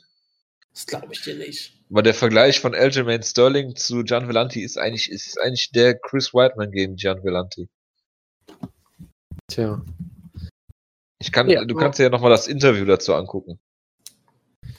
Wo, wo sie darüber reden, wie Vellanti immer, da lassen wir das. Ich wollte nur sagen, ich habe das Finish von Zach Cummins gesehen, den ich irgendwie ganz gerne mag eigentlich. Das ist so ein underrateder Welterweight ist es, glaube ich. Fliegt halt komplett nochmal da, weil Welterweight. War eine Tough-Staffel dabei, die ich gesehen Ja. habe. Und Ich er auch hat, eine Tough-Staffel, äh, aber der ist auch nicht wirklich gut. Also. Der ist schon ziemlich solide. Ja, der ist ziemlich solide. Ja. Es ist Welterweight, also bitte. Natürlich ist der gut. Er ist halt kein, kein, kein Elite-Kämpfer oder sowas. Aber er hat hier ein wunderbares Finish geholt äh, in seiner, ich weiß nicht, ob er aus Kansas City kommt oder er kommt dafür aus, aus Missouri irgendwie. Wurde frenetisch gefeiert. Das war eine sehr schöne Guillotine. Das war, war ganz unterhaltsames Finish, kann man sich gut angucken. Irving, Texas. Ja, aber Okay. ist nach ähm, Springfield gezogen als Kind. Springfield, Missouri. Ah, da war ich mal im schönen Hotel. Wie auch immer. Also das kann Nur man so, auch also angucken. Ramada in Springfield, Missouri kann ich sehr empfehlen. Das ist so ein Spa-Hotel. Ramadan? Das ist interessant. Ja. Ramada. Verstehe. Eine sehr große Hotelkette, Jonas. Was Jonas Aber- also sagen möchte, ist der amerikanische San Was? Ist der amerikanische Sun? Santiago Ponzinibbio. Ach so, okay. Ähm, ja, die haben auch schon mal gegeneinander erkämpft. Das passt alles wunderbar. Ja. Gut. Dann äh, schließen wir die UFC on Fox äh, Ecke und kommen zu, News-Ecke, vermute ich mal. so ich dachte, Ryzen. Du hast. Ah nee, du wolltest zuerst News-Ecke machen, ne? Naja, machen wir News-Ecke. Crazy Horse ist ausgenockt worden in China. Ja. Schade, dass er nicht in Deutschland ausgenockt brutal. worden ist. Was, Ja, wir noch, was wir noch von der News-Ecke aber machen können? Ich will mal eben pissen. Bis gleich. Liebe Gemeinde, gerade an einem solch wichtigen Tag wie den Ryzen Sonntag ist es natürlich auch mal wichtig, wieder die Worte der Prophetin zu hören. Und ich kann euch eine Sache versprechen. Die nächsten zwei, drei Ta äh, Tage, sage ich schon, nächsten zwei, drei Ausgaben wird es besonders wichtige Predigen geben. Und gerade die in der übernächsten Ausgabe wird ähm, exzellent sein. Das kann ich tatsächlich versprechen. Aber wir lesen erstmal aus dem ersten Buch Rousey, zur Kämpferin geboren, mein Weg an die Spitze der Mixed Martial Arts, aus dem Kapitel Beziehungen, die leicht zerbrechen, sind nicht viel wert gewesen. Um Gottes Willen. Von jemandem, der für einen kostbaren und wichtigen Teil meines Lebens, nämlich meine Karriere, zuständig ist, erwarte ich, dass ich ihm nicht scheißegal bin. Man braucht einen Trainer, der sich wirklich um einen kümmert und nicht nur um seine eigene Statistik. Viele Sportler haben einen Trainer, der fachlich hervorragend ist, sich aber persönlich nicht für einen interessiert. Ja. Wenn Menschen, denen man egal ist, Entscheidungen fällen, die das eigene Leben betreffen, erweisen sich diese Entscheidungen meist als falsch. Je länger man in einer Beziehung ist, sei es mit einem Trainer oder mit irgendjemand sonst, desto schwerer wird der Abschied. Viele Menschen trennen, treten auf der Stelle, weil sie sich vor einer schwierigen Gesprächen drücken oder ihre Beziehung nicht belasten wollen. Aber wenn sich die Menschen um einen herum gegen das sträuben, was für einen das Beste wäre, kann die Beziehung zu ihnen nicht so sinnvoll sein wie angenommen. Eine Beziehung, die etwas taugt, hält Veränderungen aus. Und diese Worte gelten natürlich heute noch genauso, wie sie damals geschrieben waren. Wieso verändert sie dann nicht die Beziehung zu ihrem Trainer? Weißt du du, glaubst doch nicht, dass die Worte für Ronda Rousey gelten, sondern Ach so, Menschen. natürlich. Entschuldigung. Also es, es ist schon beeindruckend, was für eine tiefe Einsicht sie in solche Sachen hat, nur so einen riesigen Blindspot hat für alles, was sie betrifft. Aber das ist, glaube ich, sehr menschlich eigentlich. Wir haben. Geburtstage und wir haben heute sogar ziemlich wichtige Geburtstage. Deswegen sage ich mal kurz, ganz Entschuldigung, wir haben ziemlich zentrale und wichtige Geburtstage. Deswegen gehe ich auf die Geburtstage Jesus Christus auch dabei. vorträglich ein. Oh Die, die Vorträge kommen Das zuerst, macht die sind, man nämlich, nicht. die sind nämlich nicht so wichtig. Wir gratulieren vorträglich wie immer, weil wir ähm, viele Leute sind natürlich erst am sind. Wir gratulieren Zia Jr. hat am morgigen Tag Geburtstag, genauso wie Tyron Woodley, der irgendwie scheinbar irgendeinen Titel trägt, und Ma Martin Campman. Aber wer hat heute den Geburtstag? Oh ja, heute haben viele wichtige Leute Geburtstag. Zum Beispiel, wir haben gerade über Ronda Rousey gesprochen. Wir gratulieren zum heutigen Geburtstag Gina Carano. Uh. Sie wird 35. Wir gratulieren den Poeten Phil Baroni. Nochmal, wir sind hier nicht beim CMI. Der 41, der 41 wird. Wir gratulieren der deutschen ähm, Sambo-Legende Ste Janosch Stefan. Oder Stefan Janusz, man weiß es immer noch nicht so genau. Genau, das, ähm, bei Wikipedia steht immer noch ähm, Stefan Janosch, born Janosch Stefan. Es ist großartig einfach. Und natürlich noch I'm not surprised, Motherfuckers. Nate Diaz wird zwei uh, Jahre jung. Traumhaft. Hervorragend. So. Dann, äh, ja, Crazy was ausgenockt worden. In China habe ich schon drüber gesprochen. Kurz ich wollte nur, ganz, ganz kurz, ich wollte nur sagen, ich fand das so toll, diese, diese große Storyline, nachdem er Philipp besiegt hat bei Ryzen. Diese Resurrection ähm, äh, äh, Dings, Crazy Horse is back und seitdem hat er halt ungefähr ein Dutzend Kämpfe, glaube ich. Es ist einfach nur ein Traum. Ja, ich, ja, also wer, wer an die Rückkehr von Crazy Horse geglaubt hat, der dem ist wirklich nicht mehr zu helfen. Ich fand ja schade, dass er ausgenockt worden ist und deshalb nicht in Deutschland gekämpft hat. Tja. Vermutlich, weil die Air Airline ihn nicht hat fliegen lassen. Das andere Gründe gibt es dafür wahrscheinlich nicht. Hm. Ich bin sicher, dass in Deutschland der Sport sehr gut reguliert ist, was sowas angeht. Kurz vor seiner äh, äh, Niederlage hat Jacare da Souza äh, seinen UFC-Vertrag um acht weitere Kämpfe verlängert. Das klingt auf jeden Fall realistisch, finde ich. Er ist ja erst 39 oder so. Hervorragend. Ähm, dann. KSW hat eine Show jetzt bald im genau. Kolosseum. Und die haben bereits 44.000 Tickets verkauft. Für diese Show. Ja, das ist, das ist beeindruckend, ne? Das ist hervorragend. Das ist mehr als bei Klitschko gegen Adamek. Ja, genau. Also, also KSW, die machen auf jeden Fall so einiges richtig, muss man ja mal sagen. Das ist, äh, das ist ja, gut. Die haben halt dieses Ryzen-Prinzip. Ich wollte gerade sagen, dieses Ryzen Polens. Nein, äh, nicht viele Events zu machen, aber die wenn sie sie machen, halt vermarkten und mit Stars vollladen und dann funktioniert das auch. Mit Steroiden vollladen. Ja, das auch, aber das ist ja auch nicht so wirklich wichtig, ne? Wie interessiert das denn? Das kommt, das kommt ganz auf den Standpunkt an. Aber du hast halt Mame Kalidov im Main Event und das wirst du sehen wollen. Und Puzianowski im Co-Main Event. Dann hast du noch diesen großartigen Marcin Rojalski, einer der ja, sympathischsten Kämpfe überhaupt, ja, und der Pit was willst du denn dann eigentlich mehr? Genau, der Fit.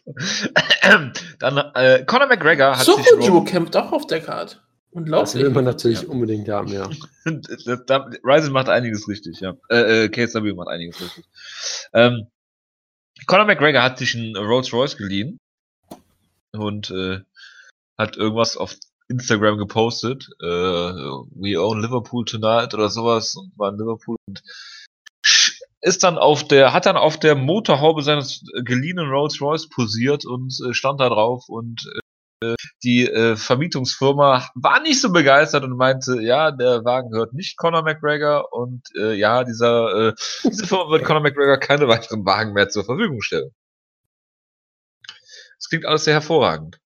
I'm not surprised, motherfuckers. Ja. Das heißt also, weil Conor McGregor keine eigenen Rolls Royce Gab's nicht, sondern sich noch leid, muss er bald wieder kämpfen. Gab es nicht letztens auch diese Story, dass, dass irgendwie sein Auto abgeschleppt wurde oder war das das gleiche oder war das eine andere Story? Da gab's nee, sein, sein Auto ist abgeschleppt worden und man wusste, das kam sogar in der Bildzeitung. genau.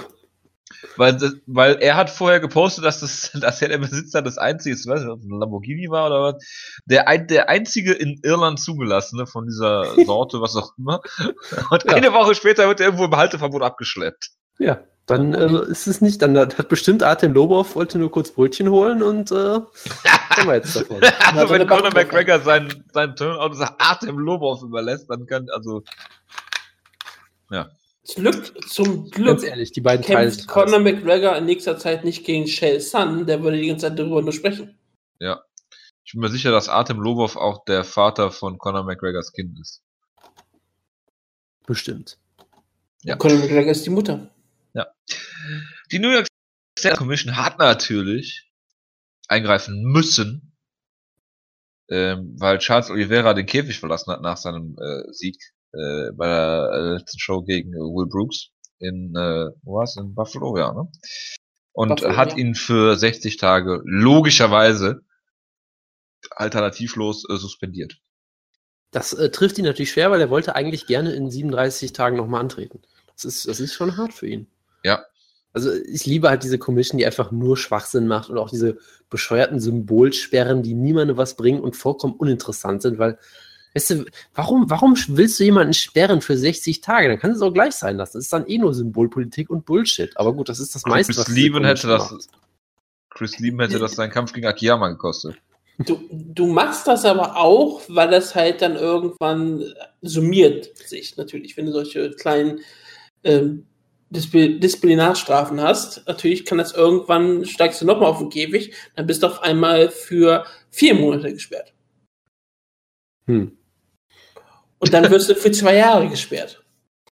Das, das Problem ist nicht die New York State Athletic Commission, sondern die UFC, die jedes Mal nach New York wieder geht was ich immer noch nicht verstehen kann. Dass die Commission scheiße ist, weiß man, aber warum man dann immer noch Wa dort Events veranstaltet, ist mir völlig schleierhaft. Da, darüber haben wir ja letzte Woche auch gesprochen. Ja. Dass es halt uns schleierhaft ist. Es ergibt natürlich dadurch Sinn, weil sie halt so lange versucht haben. Und jetzt würden sie es einfach aus Prinzip. Ja, aber es gibt doch nur Stress. Ja, die haben bei jeder Show wegen irgendeinem Kack haben die Ärger. Ja.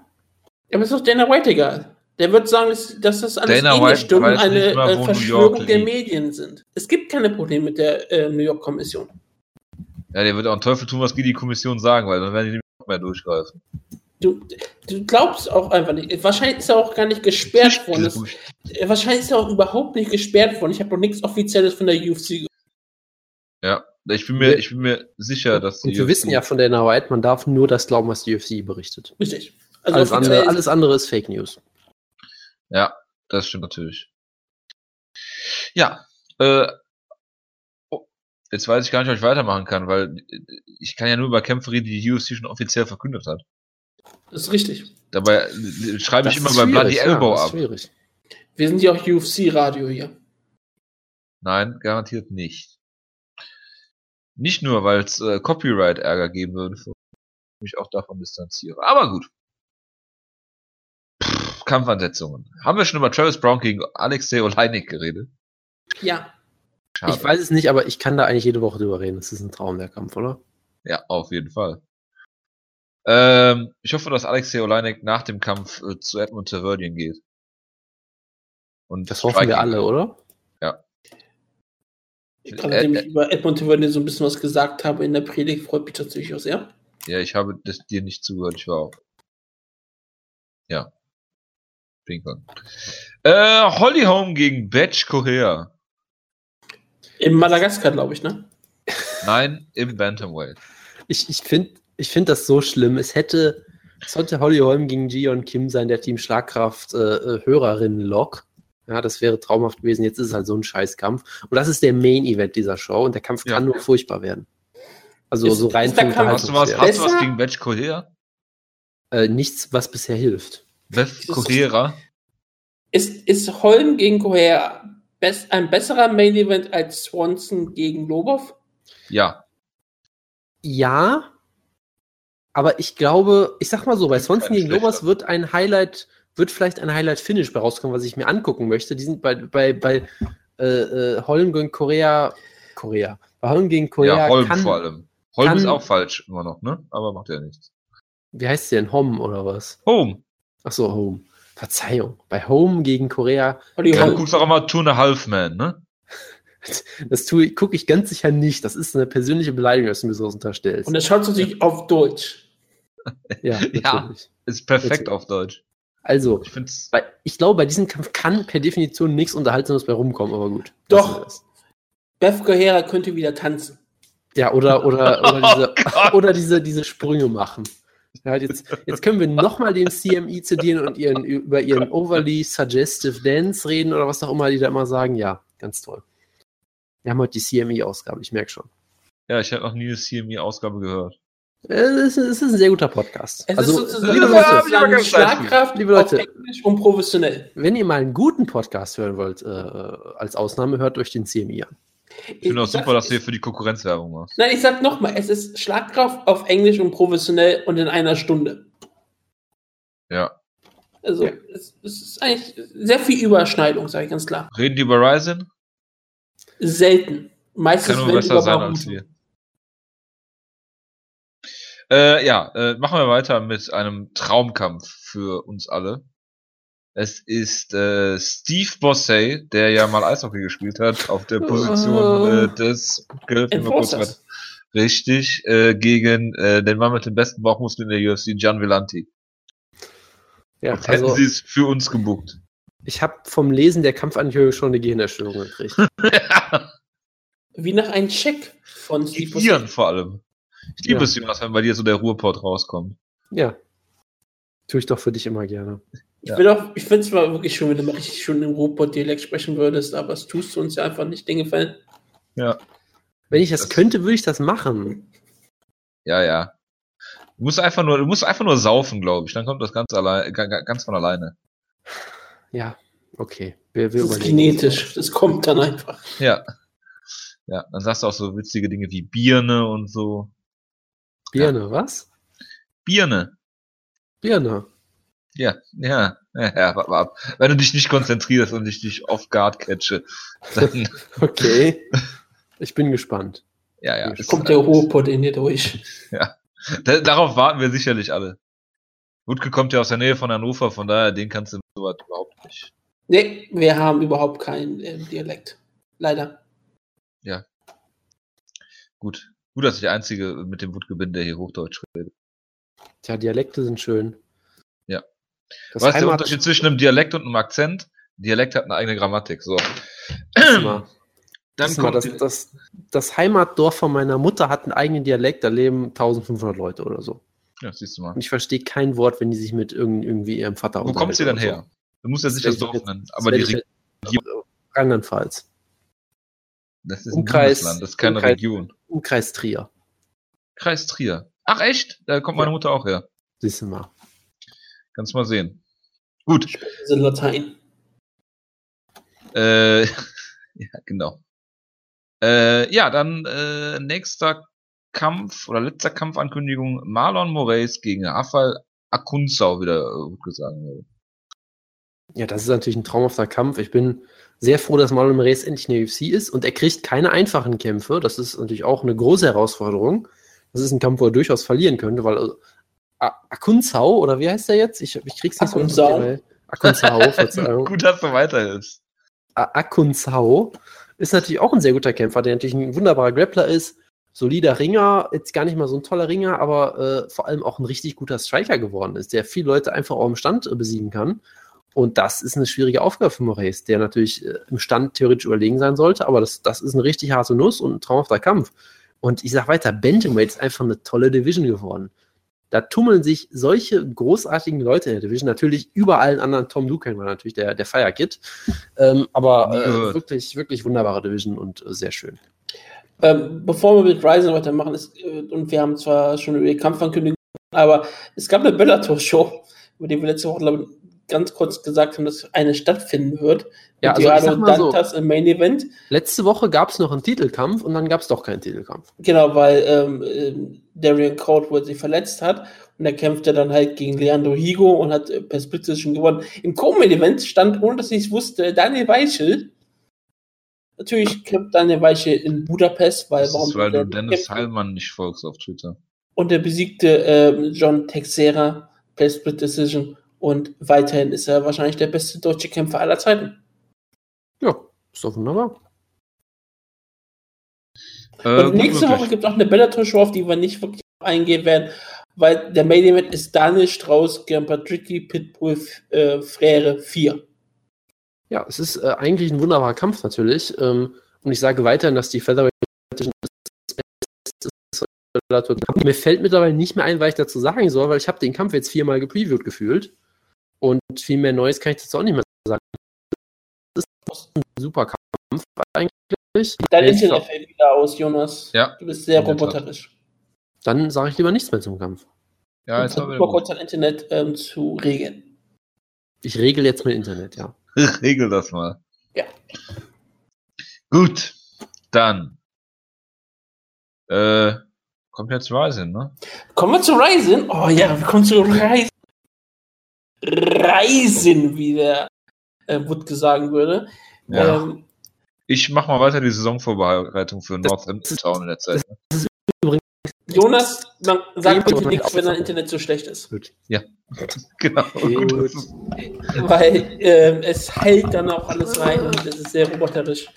Es ist sehr, sehr tragisch und das ist nicht passend zu Reisen 2017 in Yokohama. Sakura hieß es. Und das Wichtigste war ja auch, so wie es heute angekündigt, lief über Fiete TV und wir hatten auch Kommentatoren angekündigt und zwar gab es Maulo Renalo. Ja, er wurde mit L geschrieben, weil natürlich in Japan ist, was ähm, so wunderbar passend ist. Von der WWE ähm, scheinbar jetzt nicht mehr angestellt.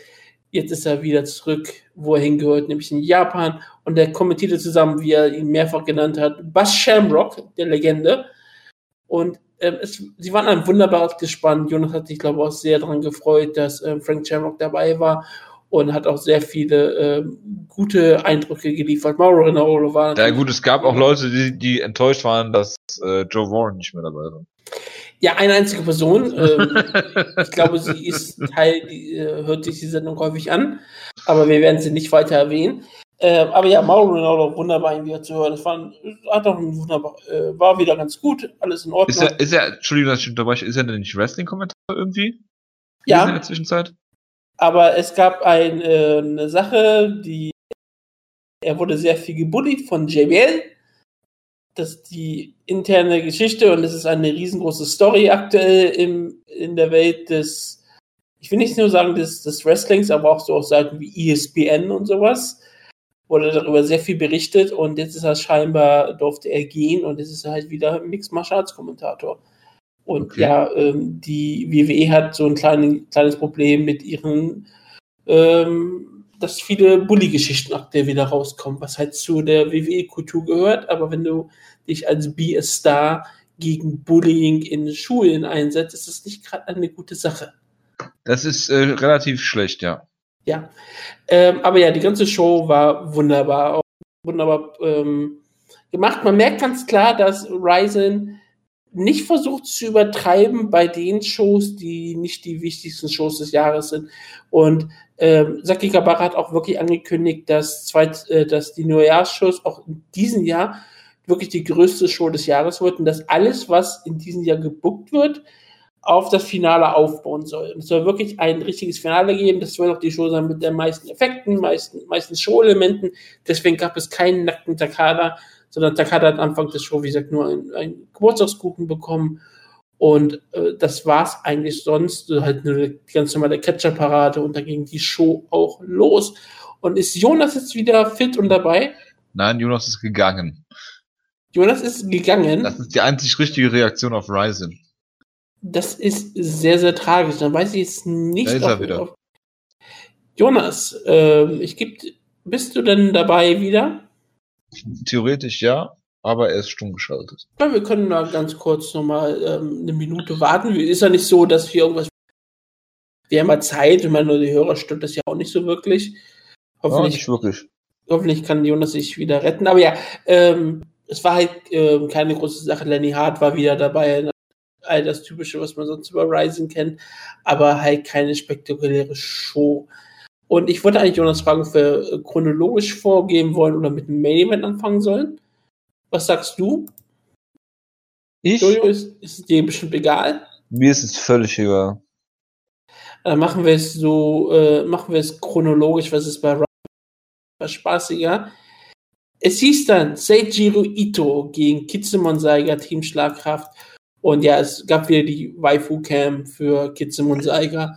Das ganze Video war darauf nur ausgerichtet, dass Kitsumon Saiga äh, verheiratet ist Und seine Frau ist natürlich der wichtige Faktor. Und deswegen ist es auch für seine weitere Karriere relativ egal, dass er jetzt wieder einen Kampf verloren hat. Denn solange er sich nicht scheiden lässt, ist er bei Ryzen immer willkommen. Äh, Seijiro Ito ist ähm, Champion bei SIST, heißt die Liga, glaube ich. Also ähm, ZST. Ich wüsste nicht, wie man das aktuell ausspricht. Ich würde mal, ich sage einfach SIST, das klingt nämlich wunderbar und ähm, ist ein wirklich großes Talent, gerade im Grappling und es war halt der, der ganze Kampf ging halt darum, kann Ito den Kampf zu Boden nehmen und dort Seiger besiegen und die Antwort war, ja, das kann er und Mini Tokoro, wie er einfach nur genannt wird, hat hier auch eine wunderbare Leistung abgeliefert. Mini Tokoro, sehr gut, ja. Mini Tokoro hat eine wunderbare Leistung abgeliefert, ganz kurz, dann kannst du über den Kampf sprechen. Äh, Kitzem Seiger, wenn immer der Kampf stehen gefühlt war, sah er eigentlich besser aus. Bis auf in der ersten Runde, wo er von Itu brutal geblockt wurde. Als er einen Takedown erwartet hat und dann von einem wunderschönen Overhand-Schlag getroffen wurde und dann dadurch auch die Runde klar verloren hat, weil danach kam er nicht mehr wieder hoch, weil wenn Ito ähm, die Kontrolle am Boden hatte, ist er dann wirklich wieder äh, wie ein Oktopus, wie Hideo Tokoro selber.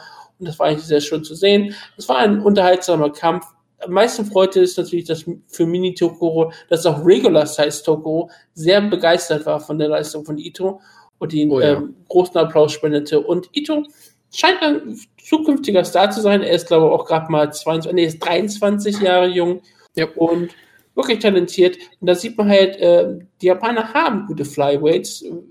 Und ich bin wirklich sogar ernsthaft gespannt auf dieses Turnier, was sie da starten werden. Ja, auf jeden Fall. Sie haben es ich fand das vielleicht gar nicht mehr so schlecht, dass sie quasi, ähm, dass sie quasi das jetzt aufgebaut haben, dass sie es nicht gestartet haben, sondern dass sie jetzt quasi eine Show vorher noch gemacht haben, um das so ein bisschen aufzubauen. Und ich bin auch gehypt, muss ich sagen. Also erstmal natürlich Ryzen weiß, wie man mich hypt auf so einen Kampf, indem man einfach sagt, hallo, ähm, ich mache das Hype-Video, das komplett daraus besteht, dass er nur mit Hideo Toko sich unterhält. Und ich bin dann komplett on the, on the edge of my seat. Mensch auf der ganzen Welt bin, gefangen bin im Bann. kurz davor, mich äh, zu entkleiden und sonst was zu machen. Das ist großartig. Und, ähm, und äh, ganz kurz, der Kampf wurde ja, unter, äh, wurde ja auch äh, umschrieben als Heroes keep on dreaming in Rising. Ja, es ist, es ist ein Traum natürlich. Es hat nur noch Zest gefehlt, dass sie das noch irgendwo einbringen, aber das ist halt schwer in so einem Satz unterzubringen. Und ähm, Zest existiert ja auch noch. Ja, und da kämpft dieser Typ ja vor allem auch. Das ist halt wirklich, er macht einfach die Karriere von Tokro nach. Ich bin sicher, er hat auch äh, extra angefangen, sich einen Nebenjob als Hausmeister zu holen, nur damit er die Karriere eins zu eins nachbauen kann. Ich glaube, er macht jetzt die, äh, die Wohnung von Hideo Tokoro immer sauber. Vielleicht wird er auch so oft ausgenockt das, wie Hideo Tokoro. Äh, ist äh, alles zu hoffen auf jeden Fall, bis auf das eine. Ähm, nee, also wunderbar. Und der Kampf selber muss man nicht nichts groß was zu sagen, gab es nicht viel zu sagen. Äh, ich war sehr enttäuscht, dass ähm, sie die Waifu sehr unterbenutzt haben. Ich weiß gar nicht, war sie überhaupt da? Ja. Okay, weil irgendwie. Dachte, Wutke hat gerade verkauft, dass das das einzig wichtige und Hauptaugenmerk des Kampfes war. Ja, das ja. Hype-Video war nur. Ja, über, das, äh, das, das Hype-Video war das Beste, was ich je gesehen habe, weil das, der, der, der, das ging halt 50% um Hideo Toko und 50% um diese Frau. Das war großartig. Oh, und dann im, im Und der Kerl ist einfach total langweilig. Ne, Kitzelmann sagen, er ist ein sehr unterhaltsamer Kämpfer. Ja, er ist nur nicht besonders gut. So. Er ist, er ist ähm, gut, dass sein Team Schlagkraft ist. Er ist in Ordnung, aber sie stellen halt wirklich gegen richtig gute, talentierte Kämpfer die ganze Zeit. Also, was, was ich nur sagen will, ich fand es halt enttäuschend, es gab keine Waifu-Cam, so, so, wie ich das gesehen also habe. Also, es oder? gab eine Waifu-Cam, aber sie wurde nicht mehr in den Kämpfen eingeblendet. Pause. Ja, das meine ich ja. Und das, halt das nach, und bevor der Kampfankündigung war, also bevor die ähm, ähm, nicht Kampfankündigung, bevor halt das Ergebnis gesagt wurde, wurde angekündigt und ähm, nach dem Kampf war, wurde auch gezeigt, wie sich beide umarmen und wie sie wieder geweint hat und all sowas. Sie hat auch selber ja, geschrien während das, des Kampfes. Das, das, das war schon äh, ver vergebenes Potenzial, fand ich. Aber ich ja, Yu Abiru heißt sie nebenbei. Genau. So, äh, Kana Asakura gegen Alexandra Toncheva. Du hast mir gesagt, ich kann ein bisschen skippen, also habe ich den Kampf natürlich komplett geskippt. Bitte. Ja, ist, ist auch in Ordnung, weil äh, es war kein besonders exzellenter Kampf, muss man jetzt sagen. ich habe hab gesehen, dass sie nicht im Schulmädchen-Outfit rauskam und habe dann das Interesse verloren. Es war sehr tragisch. Äh, ja. dass sie nicht im Schulmädchen-Outfit rauskam, aber äh, es war eine wunderbare Leistung von Kana die anfangs ein paar Probleme mit Tonchewata, aber die länger der Kampf besser wurde, äh, Kanal Sakura, die sich, die auch wirklich eine gute Star-Reaktion gezogen hat. was sie am meisten auszeichnete, war eher ihre Brutalität, was sie ein bisschen mit Rena noch gemeinsam hatte. Denn Kanan Sakura hatte auch kein Problem, auch mal Soccerkick zu zeigen gegen Alexander Toncheva oder ihr ins Gesicht zu stompen. Und es war halt deswegen eine wunderbare Leistung, weil das erwartet man von einem 19-jährigen Schulmädchen nicht, dass sie ähm, solche Brutalität weißt du, was das Schlimme ist, wenn du solche Sachen sagst, wie das erwartet man von einem 19-jährigen Schulmädchen. Es klingt eins zu eins wie ein Porno. Es ist furchtbar. Ja, und äh, japanischen Porno kann man dann noch sowas wirklich erwarten. Aber ja, she, ist, she, ähm, she, she, she, really gets rough und solche Sachen, ja, ja. Ja, klar. Ja, und sehr schön. dafür muss man normalerweise sehr viel Geld zahlen. Und kann also. also ja, aber, aber Rinna Kai war ja nicht bei der Show da, deshalb passt Rinna Kai war leider nicht bei der Show dabei. Das, ja. Sie kommt wahrscheinlich erst wieder zu Neujahr. Ich hoffe, sie kommt auch etwas früher, aber ich meine, meine wegen kämpfen muss sie erst zu Neujahr. That's what he said. He said. Ja. Also ja, Kana Asakura äh, ist ein riesengroßes. Ich bin sehr gespannt darauf, wie sie im Atomweight-Turnier sich schlagen wird. Was auch großartig war, ist natürlich, ähm, nachdem man ähm, Mama Yamamoto, Mama Ishioka eingeladen, Mama Fighter, wie es auch genannt wurde, Saori Ishioka gegen Bestari Kiche, ähm, Karate, äh, Karate, Karate Kid ähm, from Switzerland und ja, es war ähm, dann doch relativ fix am Anfang. Wunderbarer Kampf von Ishioka, eine äh, Smackdown-Veteranin, die auch mal gegen Megumi Fuji gekämpft hat. Was mhm. auch ähm, mehrfach Morrow genauso ausgesprochen hat. Sie hat auch ja, Kämpfe gegen Zoe Ham gehabt. Also sie ist eine äh, Kämpferin, die immer wieder äh, Kämpfe gewinnt, Kämpfe verliert, nichts nichts Besonderes, äh, nichts Besonderes, also sie hat kein, nie, nie große Siege gefeiert, aber einen sehr, sehr unterhaltsamen Kampfstil. Deswegen haben sich sehr viele Leute gefreut, dass sie endlich auf der großen Bühne antreten kann. Und das hat sie getan und auch sehr, sehr erfolgreich gegen die gute Schweizerin Gitschei. Das ist schön. Äh, zwischendrin, ich weiß nicht genau, wann das war, wurde auch eine, ähm, Japa äh, japanisch-amerikanisches Mädchen vorgestellt, die irgendwie eine Tochter von, ein, von einer japanischen Sängerin ist, die irgendwie mit einem Amerikaner verheiratet ist oder was auch immer. Und sie war in einem roten Kleid. Und sie hat eine Rede gehalten, dass äh, Nobito Takada es ihr erlaubte, bei Ryzen zu kämpfen und scheinbar auch beim Turnier dran teilzunehmen. Ich, ich, ich komme jetzt nicht mehr drauf, drauf, wie ihr Name war. Das klingt faszinierend. Ja, weil sie ist auch halt, wie gesagt, die ist die Tochter eines Stars. Einer, einer, einer Sängerin, einer Schauspielerin, was auch immer.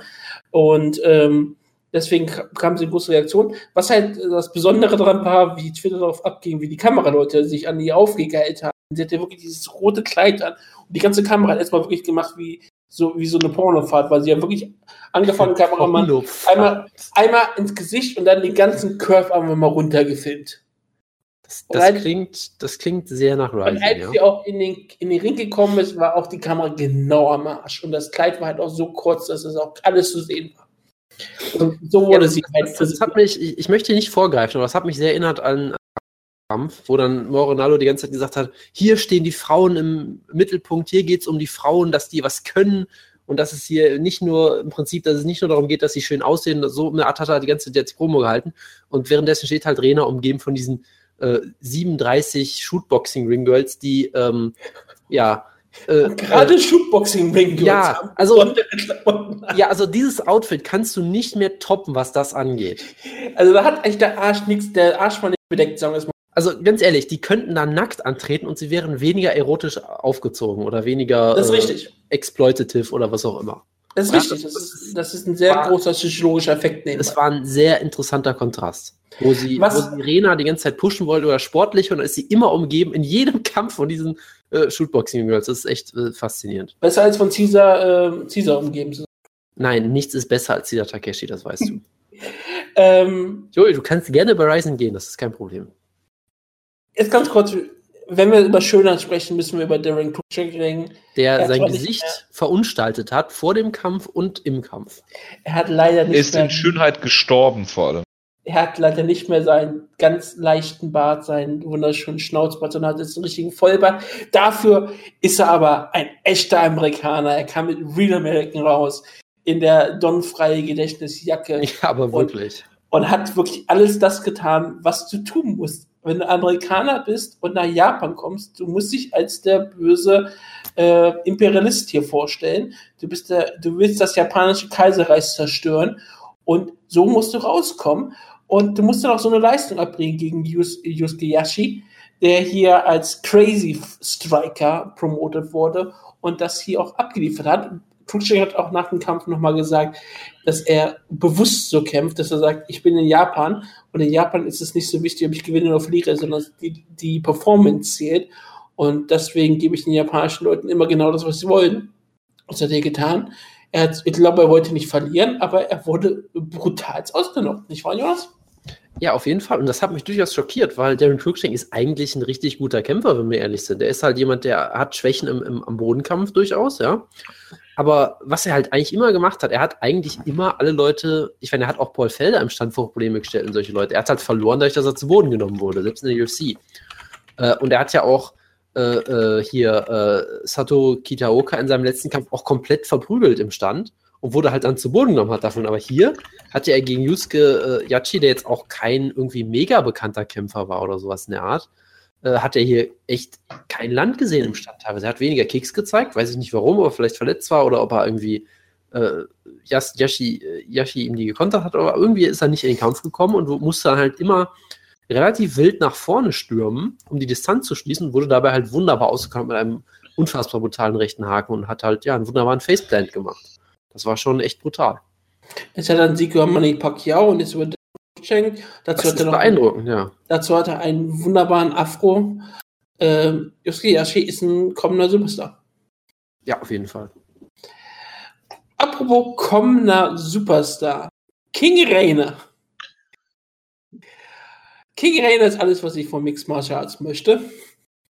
Es war ähm, tatsächlich großartig. Dieses, dieses Video, Jonas, du hast es hoffentlich gesehen, nicht wahr? Das, das äh, King Rainer Video? Ja wie sie da im ah. Ring sitzt mit ähm, ähm, Kandori und ähm, Ring. Ähm, so, egal. Verzeihung.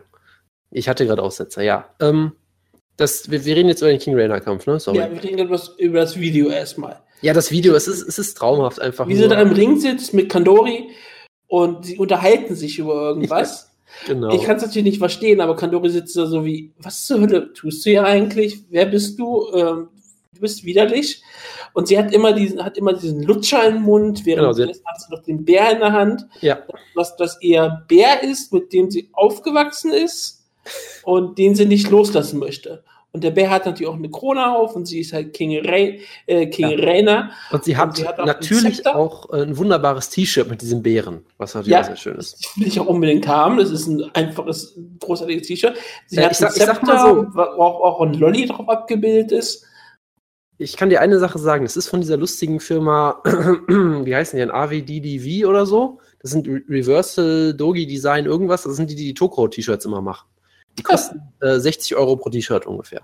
Das ist Qualität das ich, und. Das habe ich äh, schon mal nachgeprüft. Ich war äh, einmal in Japan kurz davor, mir ein Riki Shoshu T-Shirt zu kaufen, bis ich auf den Preis geguckt habe und auf die Größe.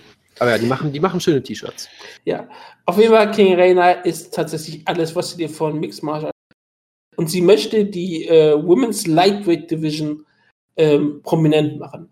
Und so wie sie es tut, in ihrer Art, wird sie es auch schaffen. Denn oh ja. nach, nachdem sie hat, äh, sie war noch nicht wirklich bekannt, aber nach diesem Kampf hat sie eine riesengroße Reaktion bezogen. Sie hat eine wunderbare Promo gehalten, von der ich natürlich nicht verstanden habe, aber nur die Art, wie sie gesprochen hat, hat mir gereicht, dass ich sage, okay, ich liebe mhm. dich, King Rainer. Du ja. bist zu Recht die Königin und du hast Jesse Garbett besiegt. Also, in äh, einem Kampf, ganz kurz, man sagen kann, total unterhaltsam war. Ganz kurz, ich möchte nur eine Sache sagen. Ich fand es echt schade, dass sie keine Übersetzer hatten dieses Mal, weil es gab einige Promos, bei denen ich sehr, sehr gerne gewusst hätte, was hier gerade passiert. Oh ja? Ja, das oh ja. war ist sehr oft hier passiert, muss ich sagen. Ähm, und also erstmal King, King Rainer, die hat irgendwas. Die ist unfassbar jung noch, sie ist 20, glaube ich. Sie hat irgendein sie hat mega Charisma, finde ich, aber ich kann überhaupt nicht in Worte fassen, warum irgendwie. Ich meine, sie, sie, hat, sie hat einen Look, sie hat irgendwie dieses Gimmick, was natürlich total dämlich ist mit diesem Lolly und diesem Teddybär, aber irgendwie, und sie hat auch eine, sie hat irgendwie eine Präsenz, finde ich. Sie wirkt irgendwie wie ein totales Badass irgendwie. Ja, sie hat dieses äh, Garyuge-mäßige, ohne dass sie halt Look hat, aber sie hat dieses sie, sie wirkt halt wie ein totaler Badass. Das ist halt Ja. die Sache. Genau. Die ist halt wirklich ähm, schwierig in Worte zu fassen. Du siehst sie halt aber an und sagst, okay, die ist eine Killerin. Und so wie sie sich auch präsentiert, sie hat halt wirklich so, als, als wäre sie ein ähm, äh, männliches Schwergewicht. Sie hat da wirklich diese Aura von wirklich, du bist ein Ja, Badass. Das also sie, sie, großartig. sie, sie wirkt wirklich wie so eine, so eine Yoshi-Pro-Wrestlerin. Die hat fast schon sowas Aja Kong-mäßiges irgendwie fast schon. Und sie hat wirkt, mir auch Hacking gezeigt in den Kampf und ist genau Ja. in einen Haken reingelaufen. ja, sie, sie, sie wirkt halt irgendwie larger than life, irgendwie auf irgendeine Art und Weise. Das ist traumhaft. Ich, ich bin ein riesengroßer Fan von ihr geworden. Äh, ist natürlich ein bisschen schade für Pius sicherlich gewesen, dass äh, die gute Frau Alpha Female nicht in ihrem Dirndl angetreten ist, was sie bei den Waynes hatte, was wirklich sehr schön war. Ähm, Dirndl. und ja, oder was auch immer das sein sollte. Ich habe keine Ahnung, wie man sowas. Ja, Nein, du hast auch es immer. halt mit sehr schönem Ruhrpott-I Ach so. ausgesprochen. Dirndl. Ja. Ähm, äh, und äh, was auch sehr schön war oder, oder, oder tragisch, wie man es nimmt, äh, war dieser Kampf, oder? Wurde Ja, und das Besondere ist, wie gesagt, du, du, du, du, versuchst, du versuchst King Rainer als absolutes Badass zu promoten und dann kämpft sie gegen eine Frau, die ein, äh, ein, ein, ein, ein Fuß größer ist als sie. Yep. Ja, ja, genau, ganz ein Fuß größer ist und die stehend, man wirklich sieht, dass wenn ähm, Gaber trifft, da war da eine solche Wucht hinter, mit dem äh, Rainer kaum zurechtkam. Und solange der Kampf stehend war und je länger der Kampf stehend war, umso schlimmer wurde es für Rainer. Aber sie ist halt eine richtig gute Judokerin und hat halt den Kampf zu Boden gebracht und da Ja. hatte dann Jesse Gaber keine Chance. Sie ist, sie ist eine richtig gute Judo-Kämpferin und Alpha Female ist halt eine Pro-Wrestlerin. Richtig. Die und von, äh, was, was ich auch sehr sehr schön finde, zu sagen, ähm, dass er Pro Wrestling sagen durfte diesmal. sie, sie wurde natürlich gemanagt von Tim Leidecker, was ich natürlich sehr schön fand, ähm, weil sie halt eine deutsche Kämpferin ist und alle deutschen Kämpfer werden von ihm gemanagt, was ja auch äh, wunderbar ist. Ähm, und ja, sie wurde halt mit diesem wunderbaren Judo-Wurf zu Boden genommen und am Boden halt sowas von demontiert. Mit, mit, dem, mit dem schönsten Crucifix, äh, was ich gesehen habe, bis später in der Show. Es war wirklich traumhaft. Es war wie so ein Roy Nelson-Kampf äh, vom Jahr 2008, nur dass sie irgendwie deutlich kleiner war als, als äh, einfach mir und es trotzdem funktioniert hat. Das war einfach ein Traum. Und das Tolle war, einmal hat es geklappt, dass Jesse Gabbard einfach aus purer Kraft King Rainer hochgehoben hat und, aus, Genau. und aus der Crucifix rausgewogen hat. Genau, das war ziemlich beeindruckend. Military Press vom Rücken ausgemacht fast schon. Das war Ja. großartig. Aber ja, es war halt dann halt zwei Runden lang, was so, dass die erste Minute, dass die ersten 30 Sekunden oder so Jesse Gabbard den Kampf komplett dominiert hat, weil sie halt Ja, wobei, also, also gut war. in der zweiten aber Runde halt schon, ja. Ja, in der, ersten Runde war es ein wildes, war es ein wildes haben Schlag. sie, haben sie ja, also sie haben es sehr versucht zu sellen als das neue Fight Takayama. Das war es äh, nicht so ganz, aber es war schon ein wild, wildes Gelände. Es war besser schon- als jeder sehr- Garcia-Kampf. Äh, Das ist auch nicht schwierig, ja. Und genau, das habe ich auch noch vergessen. Oh Gott, in diesem Hype-Video. Die erste Szene, dieses Foto von Gabby Garcia an der Wand. Ich bin fast umgefallen. Das, das, da das, ihrem- das könnte man sich richtig in Dana. White, So. Dana Boah, White vorstellen. Großartig. Ja, in Lorenzo verdient das Büro, meinst du, ja. Ja, ich, nee, ich meine nicht speziell sogar in Dana Whites Büro. Ach so, das, verstehe. Das, das Lorenzo verdient das, hat das aussieht, dieses komische Bild. verstehe, verstehe. Und ähm, Dana White hätte dieses von Gabby Garcia, weil er sie nie bekommen konnte in die UFC. verstehe. Aber ja, ähm, das war natürlich großartig und ähm, wie gesagt, es war ein, die erste Runde, es war ein wunderbarer Kampf, den sollte man sich wirklich anschauen. Es war alles, was man möchte.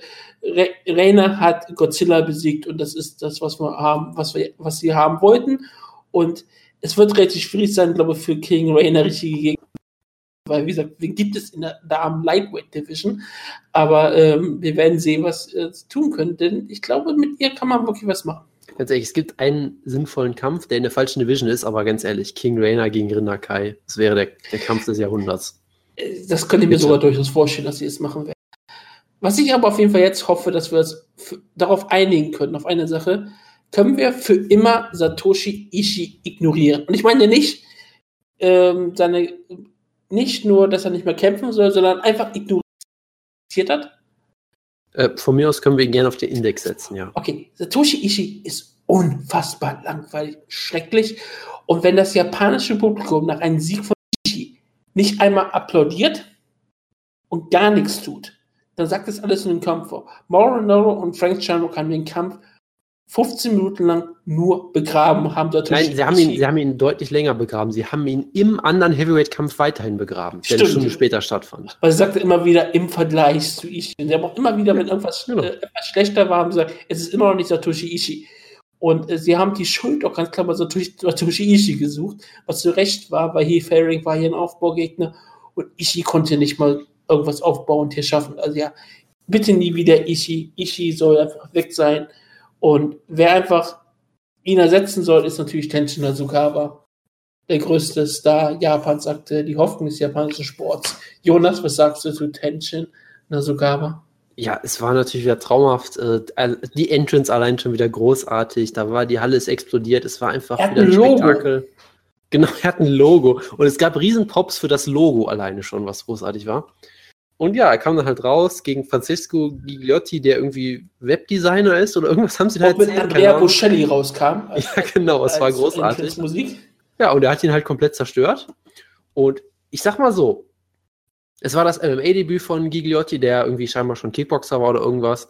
Ja, das ist schon mal ein guter Kickboxer, also für so einen jungen Kerl. Genau, also Genau, also es sagt jetzt natürlich nichts aus als MMA-Kampf, ne? aber die Art und Weise, wie Tenshin das sogar ihn da innerhalb von Sekunden zerstört hat, es war unfassbar. Diese, diese Kombination, diese Geschwindigkeit, dieser Killer-Instinkt, es ist, wie gesagt, der Typ ist auch noch in der Highschool, der ist, der ist, der ist ein Jahr äh, hinter äh, der, der ja. guten Kana Asakura, ja.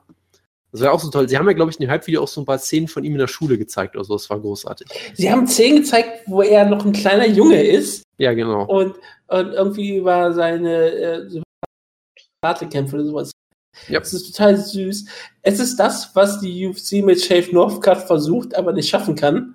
Denn A ist, äh, würde, obwohl er fünf Gewichtsklassen aber unter Sage Northcutt ist, würde Tenshin Asukawa Sage Northcutt umbringen. Und er ist einfach unfassbar talentiert und das sieht man auch sofort.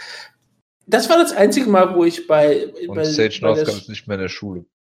Ist auch nicht mehr, das ist richtig. Aber wo ich auch äh, den Chat bei FiTV ein bisschen äh, gelesen habe und auch da mitgeschüttet habe, da gab es wirklich ein, zwei Personen, die ganz gesagt haben, was sie es unfassbar schrecklich finden, wie Tenshin Nasukawa ähm, protected wird von Ryzen und dass er nur gegen Cans antritt und mal gegen echte Gegner antreten soll. Und ich die ganze Zeit so saß und argumentiert hat, ey, der Junge ist 18 der ist, wenn er in, in zehn Jahren ist der vielleicht immer noch nicht in seiner Prime. Und wenn Wutke anfängt, im Internet mit Leuten zu, zu diskutieren, dann wisst ihr, dass es echt schlimm ist. Ja, also ähm, das war wirklich so, wo ich dachte, ihr, ihr versteht, ihr versteht, ihr versteht es nicht mal, weil A ist ein riesengroßer kommender Star, ist jetzt schon ein riesengroßer Star, aber er ist auch 18 Jahre alt. Welcher MA-Kämpfer fängt mit 18 Jahren einen 3-0-Rekord an, gegen absolute Killer zu kämpfen? Was wäre das für ein absoluter Irrsinn? Und ich hoffe, dass sie nicht in das, ich hoffe, dass sie ihn nicht in das Flyweight-Turnier stecken. Ich hoffe, dass sie ihn da raushalten. Ich hoffe, dass sie ihn noch weiter aufbauen in aller, aller, aller Ruhe. Dass er das ganze Jahr über einfach nur gegen solche Kämpfer antreten wie Francesco Gigliotti, dass er halt unterhaltsame Kämpfe hat und Zeit bekommt, aufzuwachsen. Und da war es halt wirklich die Argumentation wie, oh, selbst Wilson Reis würde Tenzin Natürlich würde Wilson Reis Tenzin sogar Das ist auch ein Top 10 Flyweight. Wilson Reis ist ein absoluter Veteran, äh, Black Belt Killer und hat gerade um einen UFC-Titel angetreten. Und da ja, warum diskutierst du überhaupt mit so Eierköcken? Ja, ich, ich habe es auch nicht wirklich verstanden. Die waren dann auch relativ normal. Sachen waren die auch sehr wunderbar, aber da war der Chat auf einmal schlimm.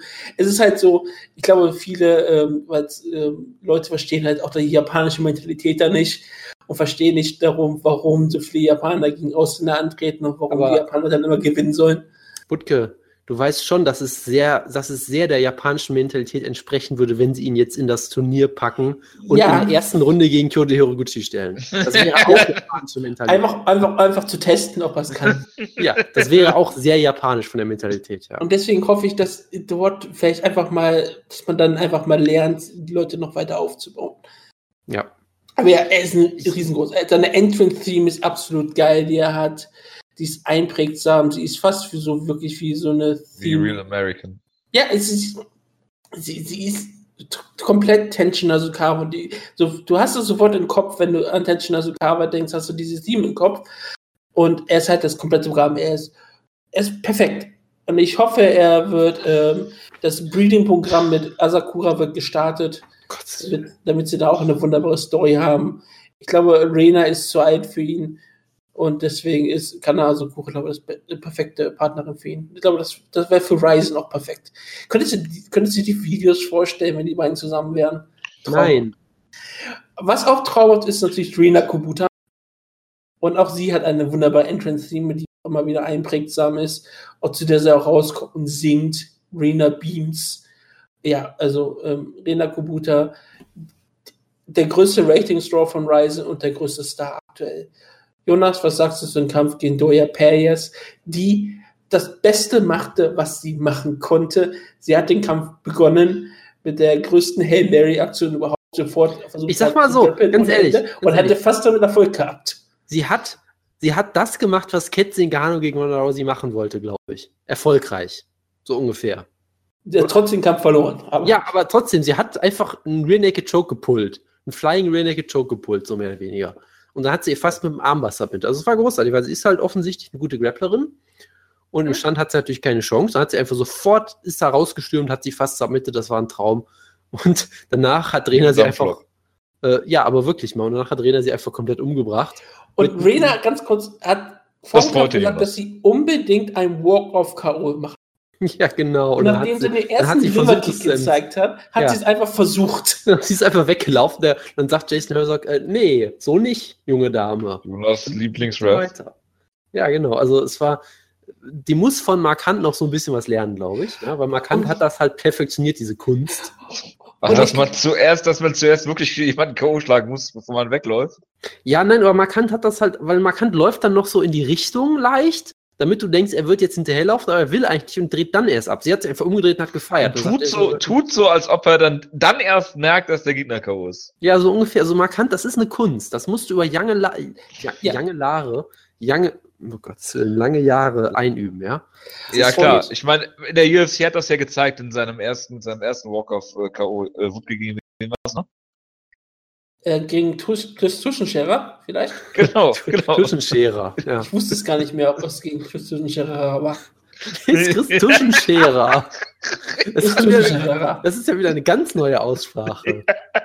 Habe ich noch nie gehört in der Form. Aber ja, ich glaube, Doja Perez hat danach äh, Jason Herzog ähm, gehasst, dass der Kampf nicht abgebrochen wurde, denn dann hat Rina Kabuta wenn ich diesen Walk-of-Go nicht sofort bekomme, dann werde ich jetzt einfach mal folgende Dinge tun. Ich werde ihr nochmal in die Leber treten. Ich werde, die, ich werde sie äh, am Boden ins Gesicht knien. Ich werde auf ihr Gesicht rumstompen. Ich werde Soccer-Kicks zeigen. Ganz ehrlich, das, das war die Wiedergeburt von Shogun Hua hier. Das war unfassbar. Oh Gott. Also, ja, aber wirklich.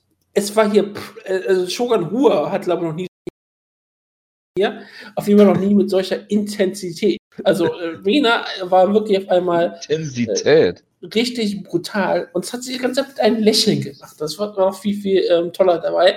Und dann hat sie Doya Pace einen dritten Leverkick gezeigt, ist dann nochmal ein bisschen weggegangen und dann hat Herr gesagt, Kampf abgebrochen. Und sie hat so teilweise noch ähm, Walk of Corona am wenigsten bekommen. Also Jonas, Rina Kabuta ist die größte japanische im Mixed Martial Arts. Ja. Also es, es war eine traumhafte Performance natürlich auch. Auch dadurch, dass du halt ein bisschen Drama hattest am Anfang, dass du denkst, vielleicht wird sie jetzt gerade getappt, war es halt mega spannend und dann war es halt einfach großartig. Ja. ja.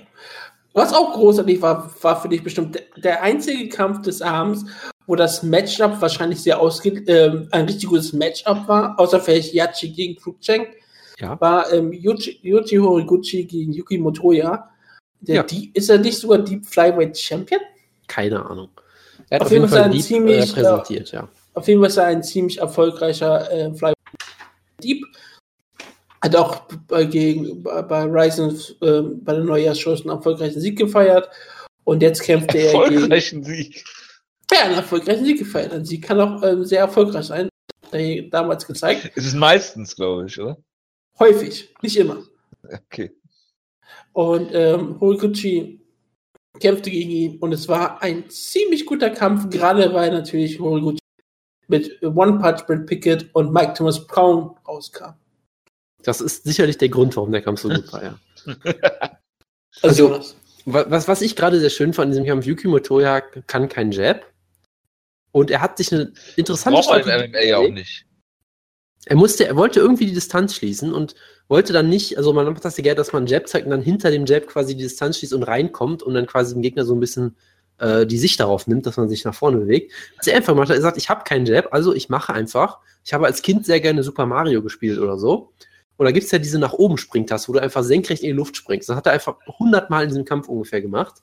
Ist einfach hochgesprungen und äh, Kyoji stand da, hat ihn dann runterkommen sehen, hat ihn immer aus der Luft gepflückt. Es wurde immer verglichen mit ähm, Fedor gegen Alowski so ein bisschen, was nicht, es war nicht ganz so brutal, aber es war schon so ein bisschen ähnlich, weil er halt immer wieder einfach hochgesprungen ist und sich gedacht, okay, ich warte, bis du runterkommst, dann schlage ich dir ins Gesicht. Das war traumhaft.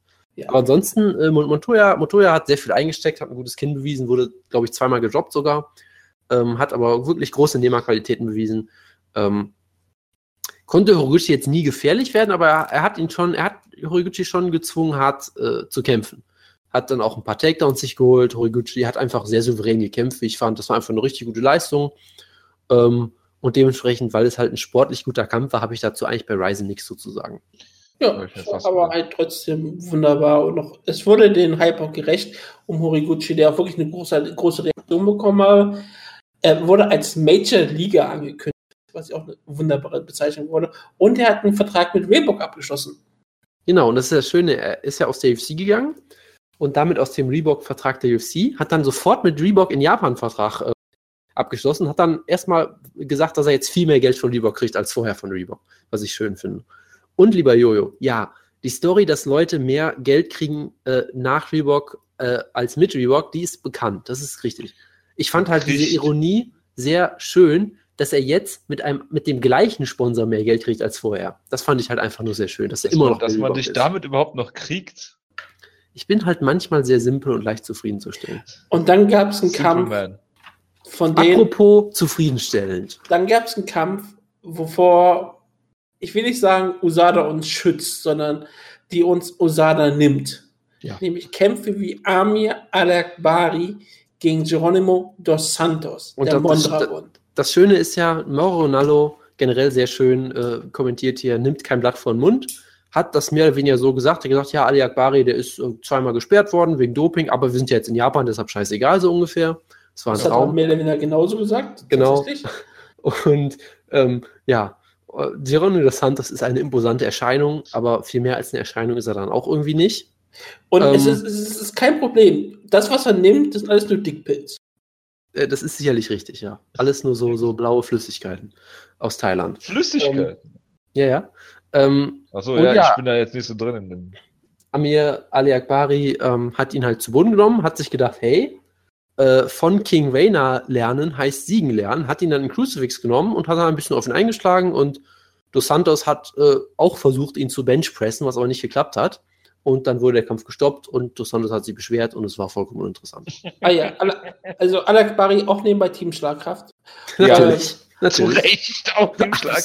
Absolut, absolut. Absolut zu Recht. Also Tenshin Asukawa hat gewonnen. Team Schlagkraft hat gewonnen. Ami Alekbari, Team Schlagkraft hat gewonnen. Es war Perfektion. Und Rena ähm, natürlich auch noch, ne? was Rena ist auch noch Team Schlagkraft, ne? habe ich genannt? Okay, gut. Ich hatte, ich hatte sogar Horiguchi mal nominiert, aber ist, glaube ich, nicht drin gekommen, ne? Nee, Nein, gut. ist er nicht. Er ist ja auch ähm, äh, Titel äh, an Träger. Äh, Titel, äh, Stimmt, ja, Titelkämpfer stimmt. Das, äh, ja, das ist richtig. Er ist als Ehrenmitglied mit Patrick Cote zusammen. Also Al-Akbari, ähm, das Einzige, was er uns ähm, nicht gegeben hat, war Suplex City, sondern ähm, Dos Santos wurde einfach nur zu Boden geschleppt, kann man fast eher sagen. Und ja, das war halt deswegen zwar unterhaltsam, aber jetzt nicht das Ja. Spektakel, was ich mir der Wunsch hatte. Aber trotzdem, Ich sag mal so, spektakulär fand ich das Hype-Video, wo sie, äh, sie haben sich, glaube ich, einen Kampf von Dos Santos au- eingekauft nur und durften nur aus diesen Szenen zeigen. Und sie haben in diesem Kampf nur eine Szene gezeigt, gefunden, die sie zeigen konnten. Die haben sie dann, glaube ich, dreimal wiederholt, wie einfach jemand zu Boden zieht. Und ich bin mir relativ sicher, dass sie eine Szene gezeigt haben, wo ein Punkt abgezogen wurde, glaube ich. so, Also, okay. sie hatten null Highlights, die sie von ihm zeigen konnten. Es war traumhaft. ja, und dann gab es der den, nehmen. Da gab's den Main Event und Tatsuya Kawashiri sieht, dass er es mag, dass er nicht mehr unter Us Er sieht aktuell auch sehr, sehr fit und wieder ähm, top gemeißelt aus. Also Tetsuya Kawajiri ist wieder der Crusher. Und Absolut, Anthony ja. Burchak ähm, hat eine Leistung abgeliefert. Ähm, er hat einen, einen Kampf versucht, gegen Tetsuya Kawajiri zu sagen, aber Kawajiri zeigte, dass er eigentlich immer noch ein ziemlich guter Kämpfer ist. Und ich glaube, das spricht wenn, dann er, immer. wenn er nicht auf Doping getestet wird, ja. Ja, und es spricht eigentlich immer viel mehr im Nachhinein vielleicht auch für Cron Gracie, dass Cron Gracie eigentlich scheinbar richtig gut ist. Und äh, trotzdem, Anthony Burchak ist jetzt kein Elite-Kämpfer, logischerweise, aber ist ein solider, unterhaltsamer Kämpfer. Und Kawajiri hat den Boden aufgemischt und das auch wirklich wortwörtlich zum Großteil. Gerade wieder das großartige Ground Pound aus der Open Guard. Ja, also traumhaft. Ja, also, also Crusher Kawajiri, das war so wirklich Vintage einfach nur. Es war halt auch schön, dass er hier halt Elbows zeigen durfte. Muss man auch mal erwähnen. Ja, da, darauf dürfen sich die Kämpfer einigen. Und Genau. äh, Kawajiri und Burchak haben sich darauf geeinigt, genauso wie Ichi und Hiferi. Da hat man es aber nicht gemerkt. Ja. genau. Aber es ist auch gut, dass wenn dein Gegner äh, ist halt ein Stärke hat, dass du dann damit dann sagst, ja, ist kein Problem. Naja, also ich sag mal so, die beste Offensivaktion von Burchak waren, glaube ich, Elbows zum Oberschenkel von Kawajiri, als er in der das ist Backmount stand. clever. Oh ja. Das war, das Wo war eigentlich relativ großartig. getragen hat. Genau, das war eigentlich sehr, sehr wunderbar. Und ja, Kawajiri hat ihn hier gut zu Boden genommen. Er hatte zwischenzeitlich ein, zwei Mal so kleinere Probleme, aber eigentlich hat er das sehr dominant gemacht, hat ihn wunderbar verprügelt. Es war wirklich Vintage Crusher und das war sehr schön. Als Main Event halt schon ein bisschen underwhelming irgendwie, weil es war halt einfach irgend so ein Kampf, den Kawajiri klar gewonnen hat und es war jetzt kein großes Drama dabei und keine riesen Namen, aber Ganz ehrlich, passt, man hätte schon. weiter wirklich auch einfach Rena Main Event stellen sollen. ja, irgendwie schon. Aber gut. Sie war der Main Event der Show. Ja. Stellen Sie Rainer denn jetzt gegen Gabby Garcia?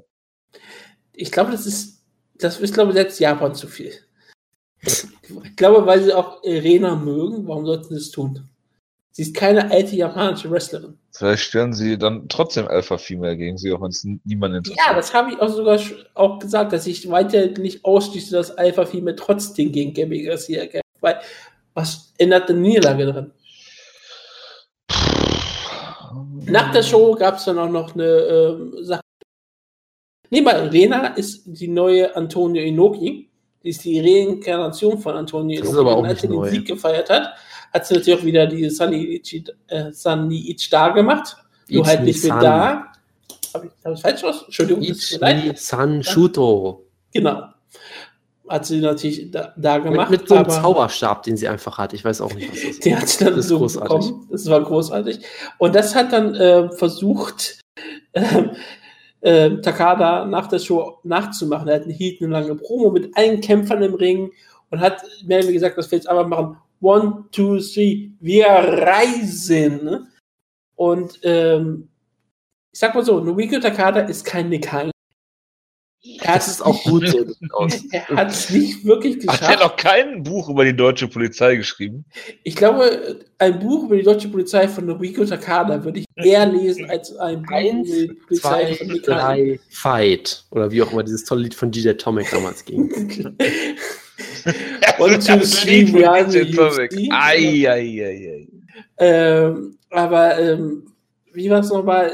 Der hat dann auf einmal wirklich versucht, dieses We Are Rising und hat das angekündigt gemacht, so one, two, three. Und dann, wo die ganze Publikum und die ganzen Kämpfer schon sagen, We Are Rising, hat er einmal angefangen zu reden. hat das vollkommen abgefuckt Ja. und hat es auch gemerkt, dass das vollkommen abgefuckt hat. Und hat das dann auf einmal richtig leid, hat sie dann nochmal, man hat wirklich gesehen, dass er, als er hat, sich mehr oder weniger dafür noch entschuldigt hat. Und dann haben sie es halt nochmal gemacht, hat dann wunderbar geklappt, gab ein riesengroßes Feuerwerk und alles war wunderschön. Reisen ist die beste Mixed Martial Arts Liga aktuell der Welt. Da habe ich keinen Zweifel dran. Ich sag mal so, die äh, Show hat Spaß gemacht. Weiter würde ich jetzt nicht gehen. Welche schon nicht ähm, Spaß machen wird, ist UFC. ne? Oh, was eine Überleitung. Jojo, wir haben einen Serientäter kam. Ja, ich, kann, ich weiß wirklich noch nicht, welchen Kampf ich nehmen soll, weil es sind die Prelims. Du bist mit dem Breeding-Kampf dran, ja? Und wir beeilen uns. Wir versuchen jetzt das Preview in 10 oder 15 Minuten zu machen. Ja, ich bitte darum, weil sonst muss ich nämlich leider während dieser hervorragenden Show äh, gehen.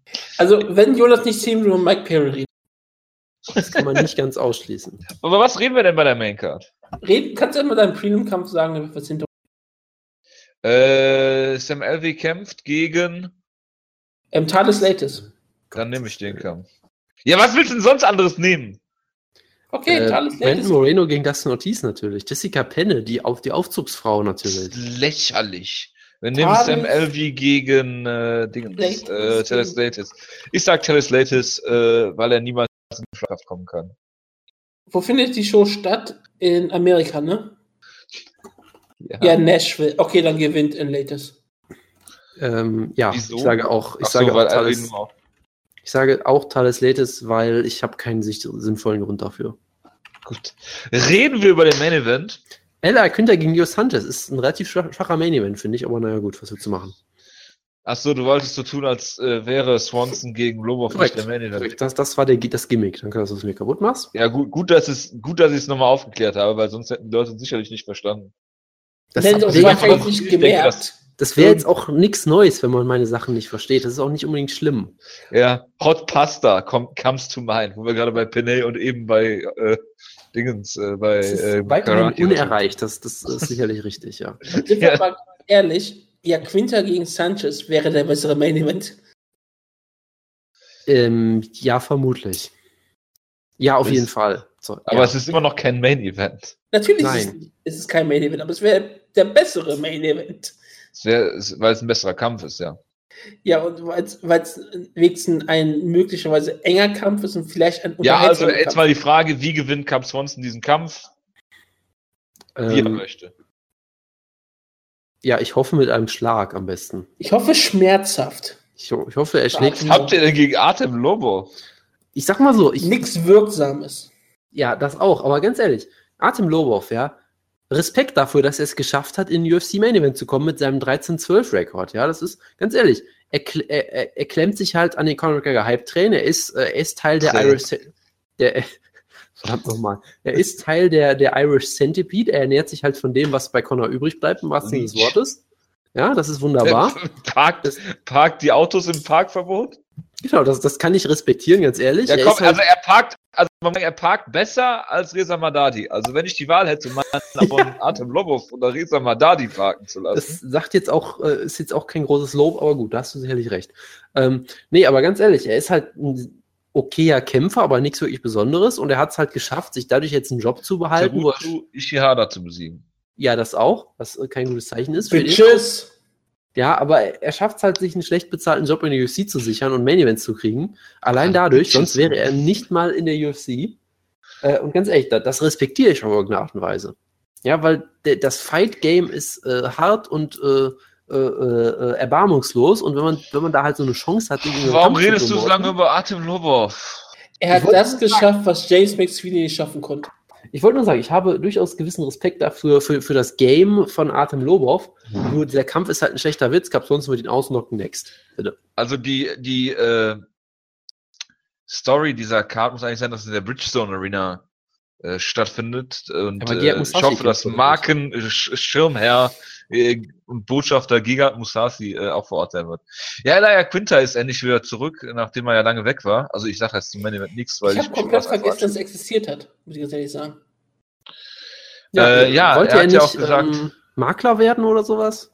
Er wollte alles werden und er wollte auch irgendwie genau, hat sich auch sehr, seine sehr, Leute irgendwie sehr öffentlich eine Mixed Martial Arts Schule betreiben. Genau, und hat, hat dann halt keine Kämpfe bekommen und hat sich über einen Reebok-Deal beschwert. Genau. Lass mich doch einfach mal reden. Du hast jetzt über Artem Lobov geredet.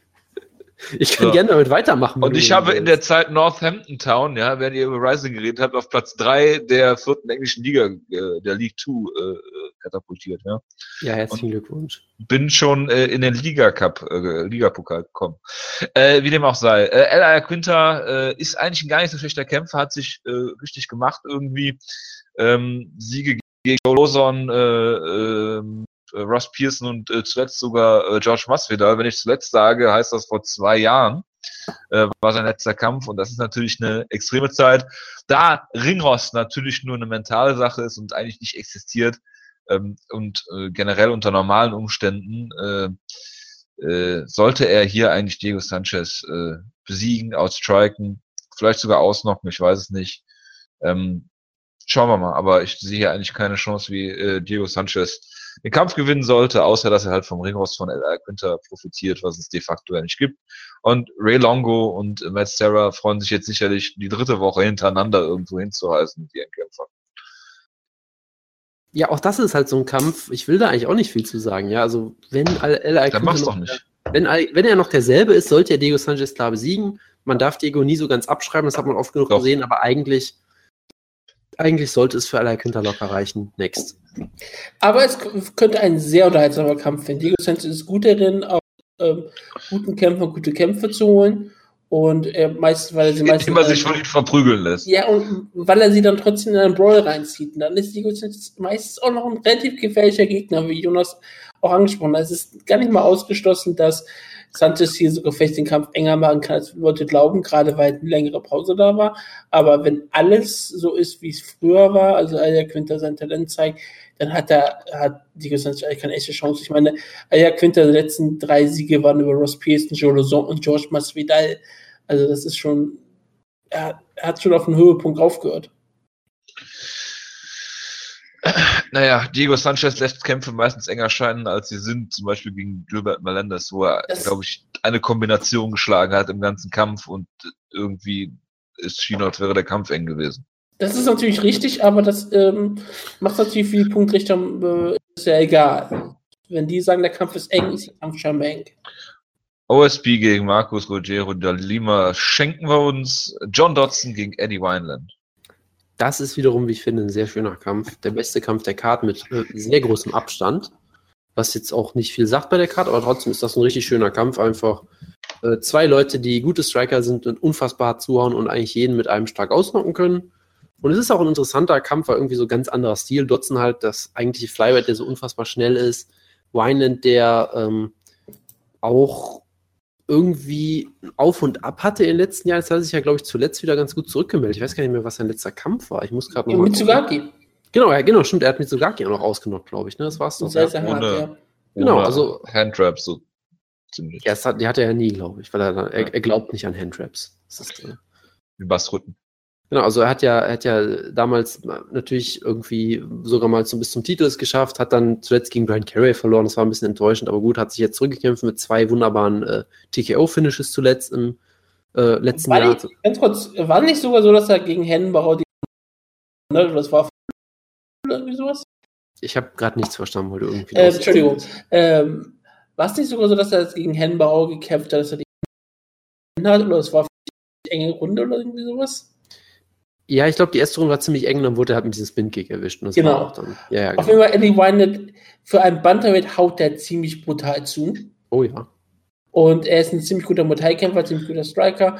Und ich glaube, deswegen wird das ein ziemlich unterhaltsamer Kampf werden, weil John Dodson war natürlich immer der, der absolute Flyweight-Killer mit seinen Fäusten und hat auch im Bantamweight bewiesen, dass er immer noch die Knockout-Power hat, plus die Geschwindigkeit.